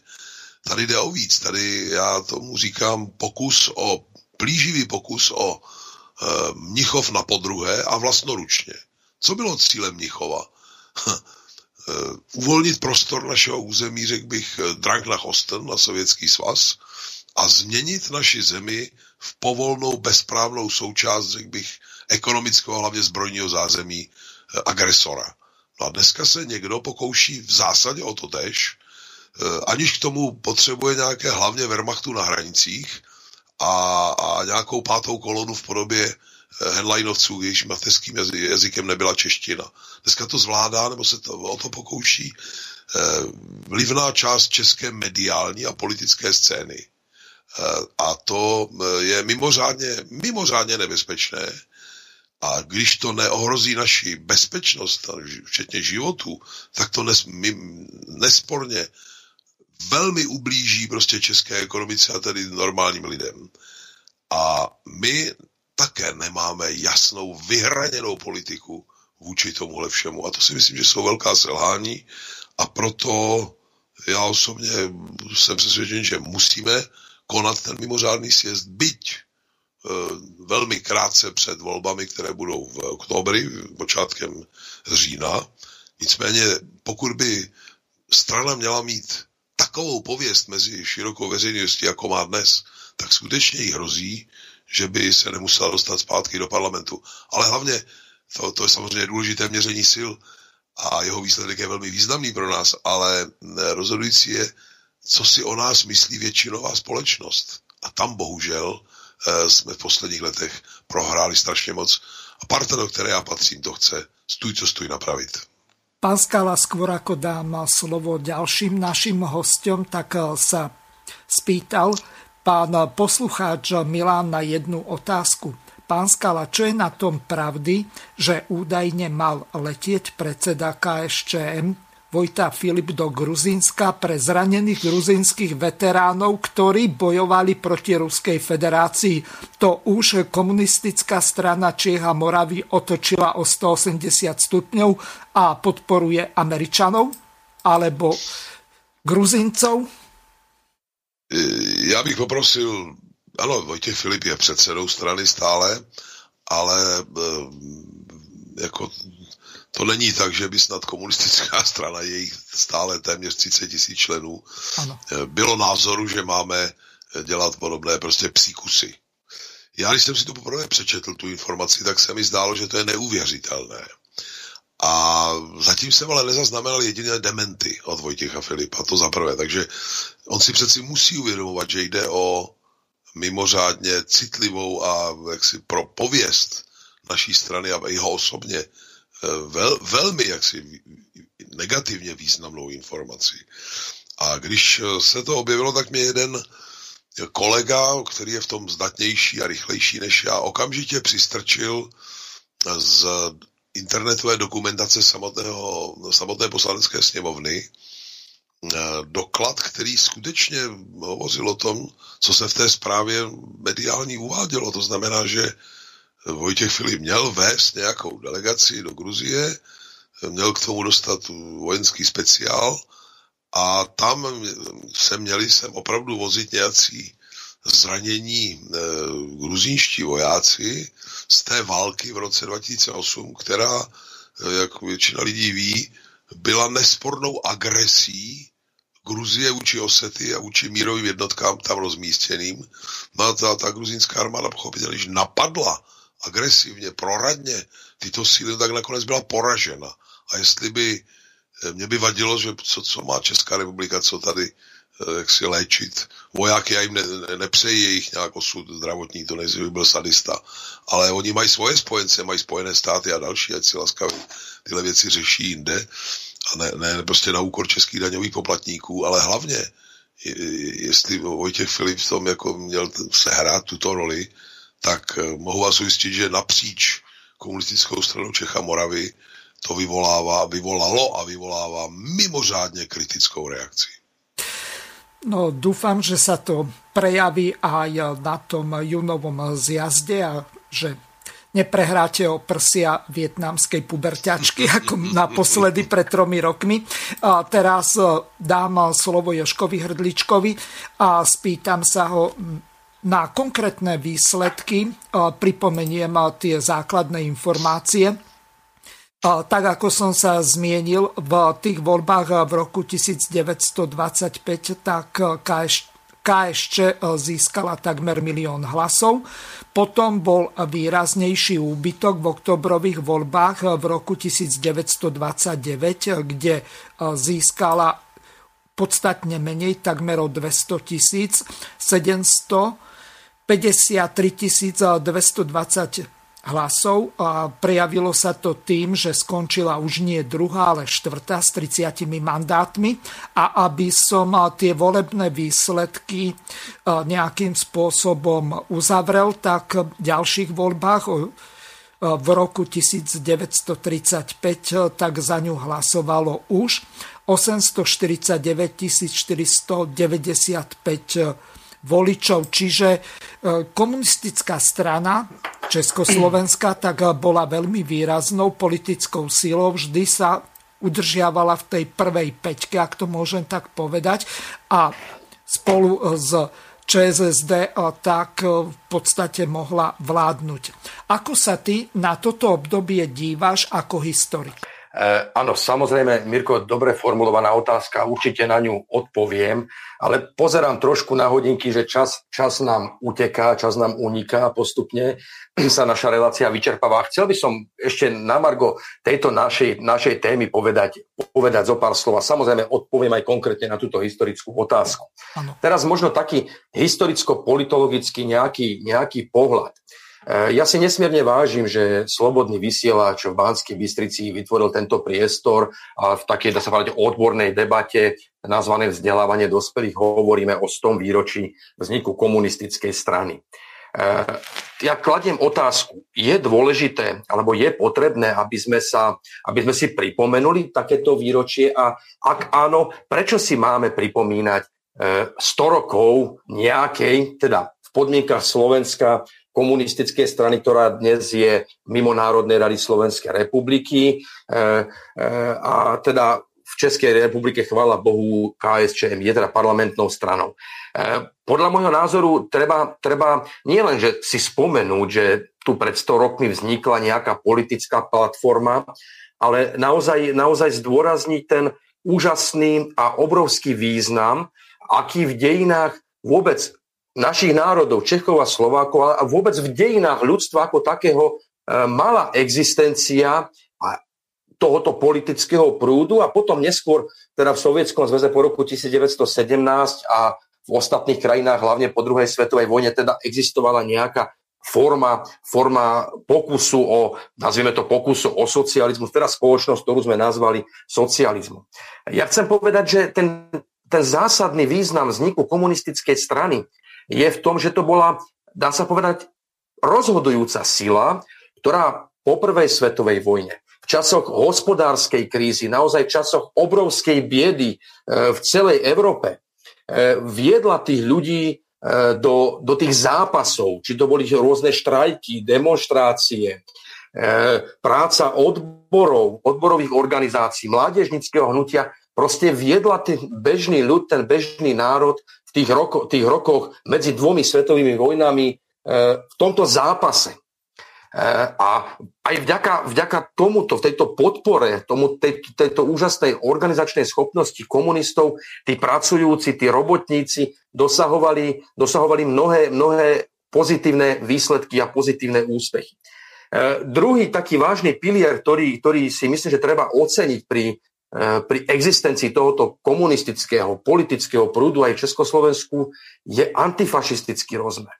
A povedzme, povedzme aj v tejto relácii veľmi otvorene, že nebyť, nebyť Sovietskeho zväzu, ktorý, ktorý viedla komunistická strana, tak dnes by sme si asi ťažko pripomínali e, teda v tých májových dňoch vôbec nejakú porážku fašizmu.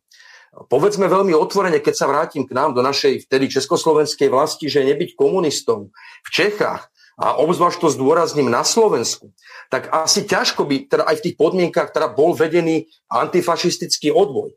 A na Slovensku asi ťažko by sa rodila nejaká spoločná vianočná dohoda, ktorá, ktorá zjednoč, zjednocovala zjednocovala všetky tie antifašistické prúdy. A musím zdôrazniť, keď sme sa tu bavili o bolševizácii, že aj toto vychádzalo zo samotnej bolševizácii strany.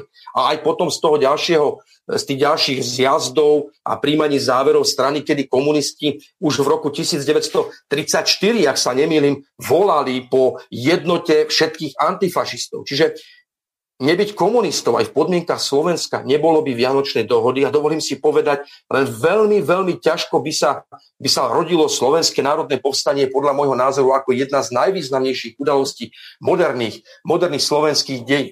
To je druhý, druhý zásadný význam e, toho, že prečo si aj dnes a prečo aj dnes diskutujeme vôbec o to, že pred 100 rokmi vznikla nejaká komunistická strana. Čiže antifašistický rozmer veľmi silný. Ten tretí, a už o tom hovoril aj doktor Skála priamo i nepriamo v tom predošlom, predošlom vstupe. Keď sme sa tu bavili o marxizme, e, o neomarxizme e, a tak ďalej a tak ďalej. Proste chcem, chcem veľmi jednoducho, jednoducho schémou povedať, že ľudstvo, a teda komunisti, majú nejakú ideu. Majú nejakú ideu alternatívy, ako som už spomínal, nevyhnutnej alternatívy, spoločenskej alternatívy e, proti kapitalizmu. E, ten marxizmus je teória. Podľa môjho názoru úžasná teória a naozaj analýza procesu dejín, analýza, e, ekonomická analýza kapitalizmu a tak ďalej a tak ďalej. Ale to, čo súvisí aj so vznikom komunistickej strany Československa, so vznikom vôbec komunistických strán a socialistických štátov, čo chcem obzvlášť zdôrazniť v tejto relácii, je to, že my dnes máme úžasnú, úžasnú skúsenosť s tou, nazvime to, prvou historickou formou socializmu. A ja som vždy volal a hovoril o tom, že sú to práve komunisti, ktorí by mali byť, e, mali mať kritický pohľad na tú našu minulosť, či už komunistické strany, alebo kritickú, kritický pohľad na ten socializmus, ktorý tu bol v 20. storočí vôbec. Mali by to byť komunisti, ktorí by mali byť kritickí. No na druhej strane e, treba odsúdiť tie snahy o falzifikáciu, prekrúcanie dejín, manipulácie s ľudským vedomím a označovanie všetkého, čo má prívlastok socialistický a komunistický za niečo negatívne, zlé a dnes dnes častokrát zrovnávané s fašizmom. Toto treba jednoznačne odsúdiť. A keď, keď hovorím, že máme úžasnú, úžasnú skúsenosť, tak ja si dovolím povedať, že ako, ako občan, ako človek narodený v Československej socialistickej republike, eh, aj keď to teraz možno bude dosť nevedecké a skôr emocionálne, dovolím povedať, že eh, ten československý, a dovolím si použiť model, československý model socializmu, ktorého protagonistom boli československí komunisti, podľa môjho skromného názoru nemá vo svete obdobie. A nebudem teraz tu sypať argumenty, aj keď to by bolo na ďalšiu reláciu. Ale e, človek, ktorý chce spoznávať našu minulosť, objektívne spoznávať našu minulosť, tak by mal chápať tú históriu v kontexte e, doby, v kontexte súvislostí, ktoré, ktorých, ktorých vznikala. A zároveň teda by mal, teda tým, tým chcem povedať, že tá československá spoločnosť dokázala za, tých, za to obdobie od rokov 1945-48 až do roku 1989 niečo neuveriteľné. Niečo neuveriteľné. Z pohľadu dnešného, a nebudem teraz hovoriť o, o by, bytovej výstavbe, o spriemyselňovaní celej krajiny, o budovaní polnohospodárstva, ktoré, ktorému sa málo kto vo svete mohol, mohol rovnať, o silnom sociálnom zabezpečení, o tom, že naozaj každý občan mal prácu, o tom, že ľudia šli do dôchodku v takom veku, kedy si ten dôchodkový vek, teda ten dôchodok mohli užiť a tak ďalej a tak ďalej. Ten obrovský, obrovský rozvoj v oblasti kultúry, vedy.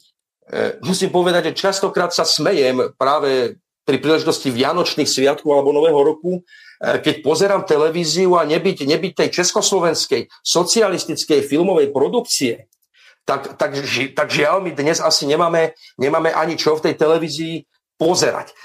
Čiže tým chcem povedať, že máme tu nejakú ideu, nejaké myšlienky a máme tu aj veľmi vážnu historickú skúsenosť a toto spomínam práve preto, že toto nie je minulosť, toto nie je niečo, niečo zabudnuté, ale proste je, tá naša socialistická minulosť, či už, už aj s tými svojimi chybami, ktoré mala, je podľa môjho názoru obrovskou inšpiráciou práve pre riešenie problémov súčasnosti. Doktor Skala, musím povedať, veľmi, veľmi presne pomenoval tú aktuálnu situáciu, ktorú prežívame v spoločnosti.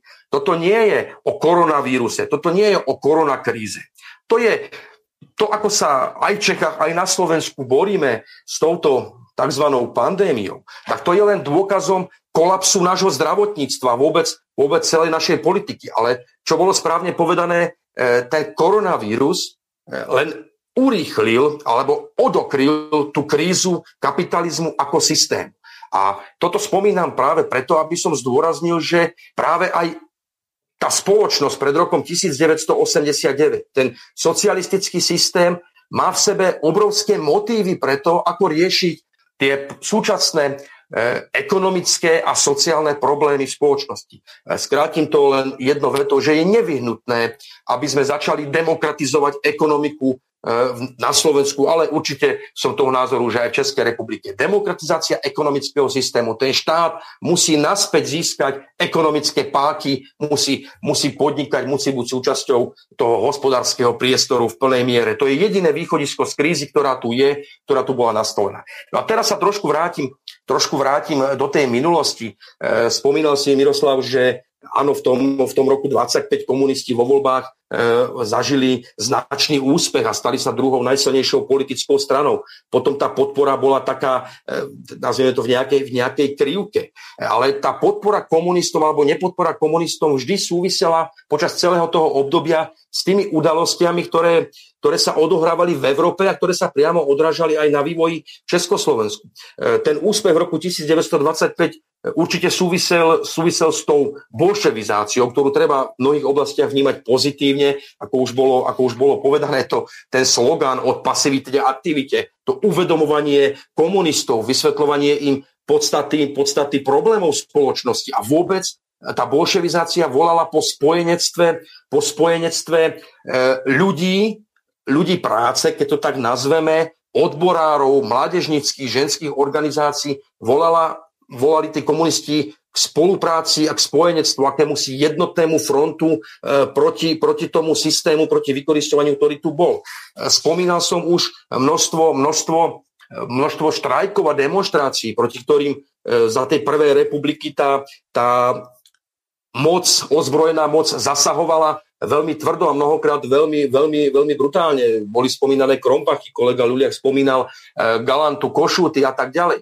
A tí komunisti boli v čele zápasu týchto, týchto, týchto, teda týchto zápasov a to určite malo, malo vplyv na to, že e, tá dôvera ľudí v československej spoločnosti a hlavne v tej českej časti spoločného štátu e, bola, bola pozitívna v prospech, prospech komunistickej strany. Potom ten ďalší vývoj, ďalší vývoj, ako som povedal, vo svete, v Európe i v Československu bol determinovaný už neskôr aj, aj tým rodiacím sa, rodiacím sa fašizmom. Bol determinovaný e, tým, že boli v spoločnosti živené e, aj tie národné a národnostné, národnostné problémy. Vieme, že existovali tu aj isté trenice, istá snaha riešiť usporiadanie Slovákov v Československej republike. Československo bolo unitárny štát. Vieme dobre, že veľmi dlhú dobu tu fungovala tá koncepcia jednotného československého národa, kdežto na tom Slovensku predsa len bola snaha o to, aby ten slovenský národ bol nejakým si spôsobom viac akceptovaný, viac uznaný s viacerými kompetenciami a podobne. A toto všetko vplývalo samozrejme aj na, na politiku, e, na tvorbu politiky a a výsledky, ktoré komunistická strana Československa dosahovala, dosahovala v, jednotlivých, v jednotlivých voľbách. V každom prípade treba povedať, že aj v tom období Prvej republiky bola veľmi významným veľmi významným politickým subjektom. A čo chcem ešte zdôrazniť, aj keď to je mimo tej otázky týkajúcich sa volieb, že e, ešte, a už som to spomenul, že už v roku 1934 to bola práve komunistická strana Československa, ktorá presadzovala vytvorenie jednotného e, protifašistického fr- frontu v krajine, ktorá proste burcovala ten národ do obrany republiky. E, tak ako sa to dialo aj z pozície vlastne komunistických strán, či už sovietského zvedu, alebo aj ostatných ostatných vo svete, ktoré volali k tomu, že je potrebné a nevyhnutné spojenectvo všetkých antifašistov na poražke fašizmu. E, ale tým už, tým už zasahujem niekde ďalej. To chcem zdôrazniť ako tiež, tiež veľmi dôležitý moment e, pri pripomenutí si z toho výročia komunistickej strany, že to bol, bola hlavná sila, silný politický prúd, ktorý, ktorý sa už už na začiatku nástupu fašizmu e, hlásil k postaveniu tvrdej, pevnej bariéry. A nakoniec ten ďalší vývoj po rozpade Pomníchkové, po rozpade, po rozpade Československej republiky, po vzniku slovenského štátu, kedy boli komunisti zakázaným politickým subjektom, e, ale následne ten vývoj, teda mobilizácie toho antifašistického hnutia e, tam sa preukázala aj tá ďalšia šikovnosť, oddanosť a odhodlanosť komunistov zápasiť za tie svoje programové ciele, nielen sociálne, ale aj tie vlastenecké. Ďakujem, Joško, za tvoj e, vstup. E, teraz ja tu mám pripravenú jednu ukážku, ktorá je krátka, 2,5 minútová približne. Mne padla sanka, keď som si toto vypočul. Zástupca krajnej pravice, konzervatívnej, Marian Kotleba sa takto vyjadril pri príjmaní týmito liberálmi eh, zákona, ktorým idú perzekuovať eh, dôchodcov, starých ľudí, eh, ktorí v podstate po 31 rokov už nemôžu za to, čo sa dialo na nejakom princípe kolektívnej vidy, čo mi prípada úplne zvrátené. Dokonca, tak ako som sa zmienil, Marian Kotleba, ktorý sa hlási ku krajnej pravici, tak povedal toto. Vážení občania Slovenskej republiky, všetci, čo ste žili ešte za socializmu, veľmi dobre vnímate a chápete, že keby sa za socializmu celé to Slovensko, predtým Československo nevybudovalo, tak všetky tieto vlády až do súčasnej Hegerovej, Matovičovej, všetky vlády od 89. roku na čele s Rabovačom a protislovenským e, fanatikom Havlom by nemali čo ničiť, rabovať, rozkrádať. A keby sa za socializmu nevybudovali paneláky a síliska, tak polka Slovenska dnes nemá kde žiť. Namiesto toho, aby všetky tie vlády začali konečne pre ľudí niečo robiť, aby začali naozaj oni budovať Slovensko. Budovať podmienky pre život ľudí, budovať podmienky pre mladé rodiny, pre to, aby sa konečne mohli začať rodiť na Slovensku opäť deti v takej miere, ako potrebujeme, tak tie vlády, všetky, všetky vlády od 89. na to proste kašľali. A táto súčasná Hegerovsko-Matovičovská zlepenecká vláda zašla ešte ďalej. Dnes 75 hlasmi schválili návrh zákona, zatiaľ v prvom čítaní, ktorý nazvali, že zákon o odobrate nezaslúžených benefitov predstaviteľom komunistického režimu. Človek by si povedal, že to má byť o nejakých heštebákoch. Hm. V skutočnosti je to o všetkých ľuďoch, ktorí sa z pozície nejakej rozhodovacej právomoci podielali na budovaní socializmu. O všetkých ľuďoch, ktorí možno naozaj v tom najlepšom vedomí a svedomí svoj život strávili v budovaní toho, čo všetky tieto vlády rozkrádajú a rozkrádajú. A oni idú týchto ľudí ešte trestať. Človek by si povedal, že im ide o tých heštebákov, že im ide o tých, ktorí strieľali ľudí na hraniciach, že im ide o to, aby tí boli potrestaní. Vôbec nie. v tomto zákone je to tak široko definované, je to tak nastavené, že v podstate každý, kto sa z nejakej, čo len trošku významnejšej funkcie podielal na budovaní alebo riadení socializmu, bude na základe tohto zákona šikanovaný a trestaný. Vážení občania, na tejto aktivite vidíme, čo skutočne dnes túto vládu tápi. Ich netrápi, že svojimi opatreniami ohrozili rodiny, dostali firmy na dlažbu, ľuďom zobrali prácu a výplaty. Ich trápia, aby zobrali peniaze, dôchodky ľuďom, ktorí budovali to, čo oni oskádajú. Hovorím vám to preto, aby tí, ktorí ste socializmus zažili, tí, ktorí ste v ňom žili, ktorí ste v tom tak ako ja vyrastali, ktorí to viete porovnať, čo bolo vtedy a čo je dnes, aby ste na to, že takýto zákon táto vláda schválila, mysleli aj pred ďalšími voľbami. Takže toľko Marian Kotleba a teraz záverečné slovo v tejto relácii bude mať Ivan Luliak. Môžeš okrajovo reagovať aj na pána Kotlebu, ktorý de facto sa zastal komunistov a veľmi objektívne mne, keď som si to vypočul, tak padla sánka, takže Ivko máš slovo. Tak ja by som začal tak, e, takým spôsobom ohľadom toho celého zákona, ktorý e, Národná rada Slovenskej republiky rokovala o tom, že zoberie nejaké výsluhové dôchodky agentom EŠTB.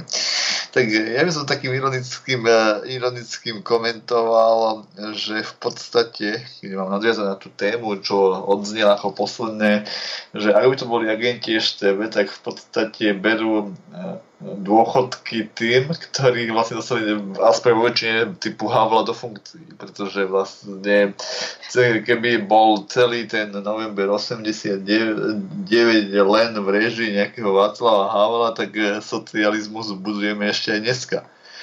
Takže e, tá, e, to len toľko. E, samozrejme, tento zákon o kriminalizácii socialistického režimu, ktorý oni nazývajú komunistického, to je zdielne primitívneho antikomunizmu, samozrejme, že čo, sa, čo už vidíme ostatne celých 30 rokov.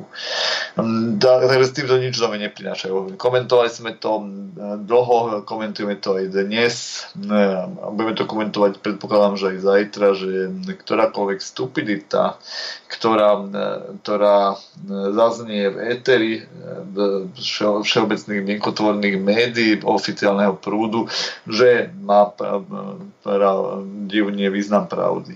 Takže z tohto hľadiska by som si nejakú ťažkú hlavu nerobil. Sú za to platení, dostávajú za to veľké peniaze, aby ho ohovárali všetko socialistické.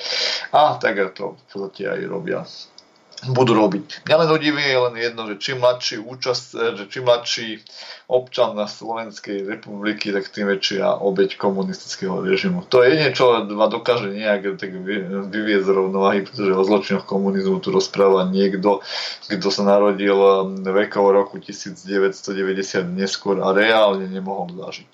Pamätám, ja som to už zdôvodňoval niekoľkokrát. Pamätám si jednu diskusiu, kde som ešte svojho času mohol pri, e, ísť e, na jednej strednej škole v Šale, kde som si vypočul nezmyslov o socializme, kde keby som bol študent, tak, e, ktorý sa o históriu nejak nezaujíma, tak by som si myslel, že Asakra od roku 1945 do roku 2000, 1979 to bola nejaká diera, kde sa nič neudialo, všetci boli prenasledovaní a nič.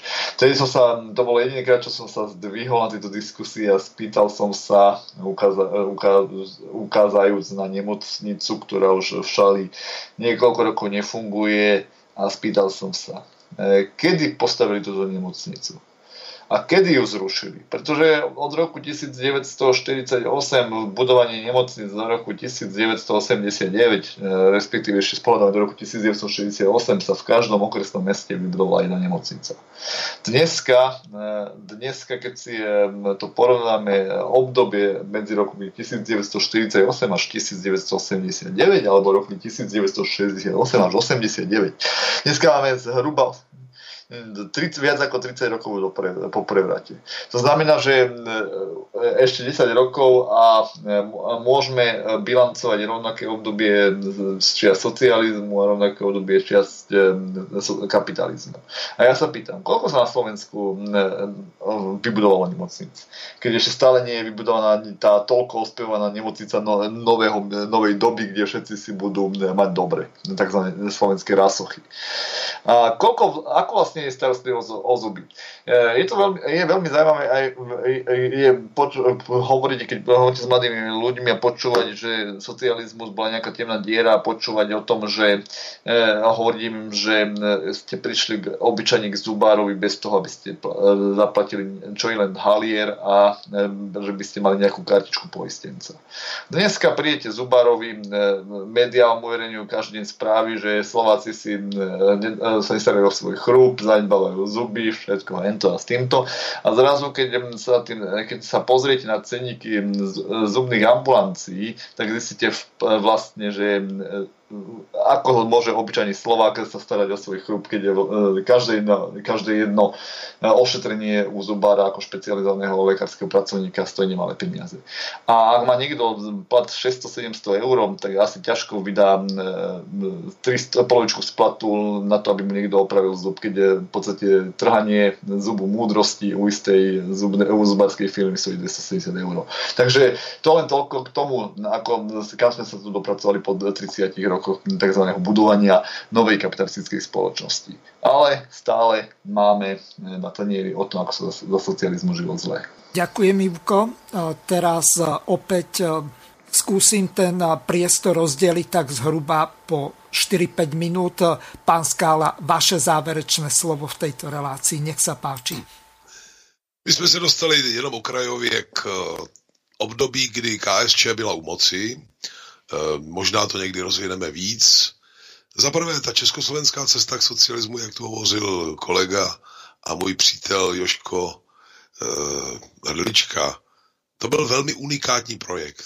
A pouze studená válka druhé strany zabránila v jeho realizaci. To není pravda, že stalinismus a tyhle ty žvásty, které posloucháme dodnes. To, byl, to, byl, eh, to byla koncepce přechodu k socialismu pojata tak, jako byl samotný únor, február 48, to znamená demokratickou ústavní cestou a gradovat ten vývoj tak, nikoho k ničemu v podstatě nenutit, eh, organizovat velké průlomy socialistické moderní velkovýroby, jako nakažlivé, řekl bych, příklady, kdy ten, kdo se doma dře, nějaký prťák, malozemědělec a podobně, zjistí, že, by se, že se bude mít mnohem lépe v té moderní socialistické velkovýrobě, ne, než jak se má teďko. Studená válka do toho zasáhla brutálně. My jsme byli jedna z mála zemí, která měla, které měly nějaké jako industriální tradici a museli jsme překopat během několika málo měsíců všechno. Bohužel to zasáhlo i, i tady do toho. A e, my se musíme naučit vysvětlit dnešním generacím mnohem srozumitelněji ten, jak já říkám, největší emancipační a civilizační průlom našich dějin, tedy mezi roky 48 a 89. A dělat to i způsobem, který opravdu bude srozumitelný dnešním generacím. Například takový mýtus, já není víc času, jenom krátce, ten mýtus, že jsme patřili za první republiky mezi deset jaksi nejvyspělejších zemí a teď, že a za socialismu jsme se propadli. Je to přesně obráceně. Za kapitalismu, do, tedy před druhou světovou válkou, jsme byli na zhruba 17. místě ve světě. To místo jsme si udrželi i e, do 80. let, kdy se mezi tím vynozily dva, dvě nové, úplně nové skupiny soupeřících, tedy takzvaní azijští tygři a blízkovýchodní naftokracie, které předtím nebyly nikde, to nebyly ani státy, no, byly to nějaké kolonie, naprosto bezvýznamné. A víte kolikátá, já nevím, jak je na tom Slovensko, ale Česká republika dnes je na zhruba 40. místě. Takže to všechno je idiotská lež. Nevím, jak na Slovensku, ale u nás statistiky začínají rokem 93, aby si lidé nemohli prostě nic porovnat. Nevím, jak na Slovensku, ale u nás HDP z konce 80. let byl znovu dosažen někdy kolem roku 2002-2003. Eh, někdy si na tohle téma můžeme popovídat Mirovíc, teď nechci zdržovat, ať mají slovo také kolegové. Ďakujem veľmi pekne doktorovi Jozefovi Skálovi a teraz odovzdávam záverečné slovo doktorovi Jozefovi Hrdličkovi. Takže Joško, posledné 4 minútky do konca relácie. Áno, ďakujem pekne. Samozrejme, téma téma 100 rokov komunistickej strany je veľmi dlhá, bolo by to na, na viac takýchto, takýchto relácií, ale zaplať, zaplať pábo, ako sa hovorí, aj za tieto dve hodinky, ktoré tu máme. Myslím, že veľa sme, veľa sme povedali. Mne sa žiada povedať ešte to, a použijem teraz slova Gustava Husáka, vo vzťahu k tým rôznym chybám komunistov, za ktoré sú dnes pranierované, ktoré sú im dnes vyčítané. A Husák povedal, áno, komunisti narobili veľa chýb, hlúposti, dopustili sa deformácií. To ale neznamená, že sociálne vymoženosti a sociálne myšlienky a hodnoty sa tým pochovali. To povedal Gustav Husák vo februári roku 1991. Ja to zdôrazňujem, pretože e, že chcem vyzvať aj poslucháčov, ktorí, ktorí majú záujem o spoločenské dianie, o politiku, o históriu, aby nepodliehali tej nezmyselnej, primitívnej antikomunistickej propagande a účelovej deformácii dejín, ktorú realizujú výťazí novembra 89. E, dnes je doba internetu, e, je množstvo kníh, časopisov, proste množstvo informácií, ktoré môžu, môžu do, toho, do tej tmy, ktorá nám, je, ktorá nám je sugerovaná do našich myslí, e, vniesť mnoho svetla.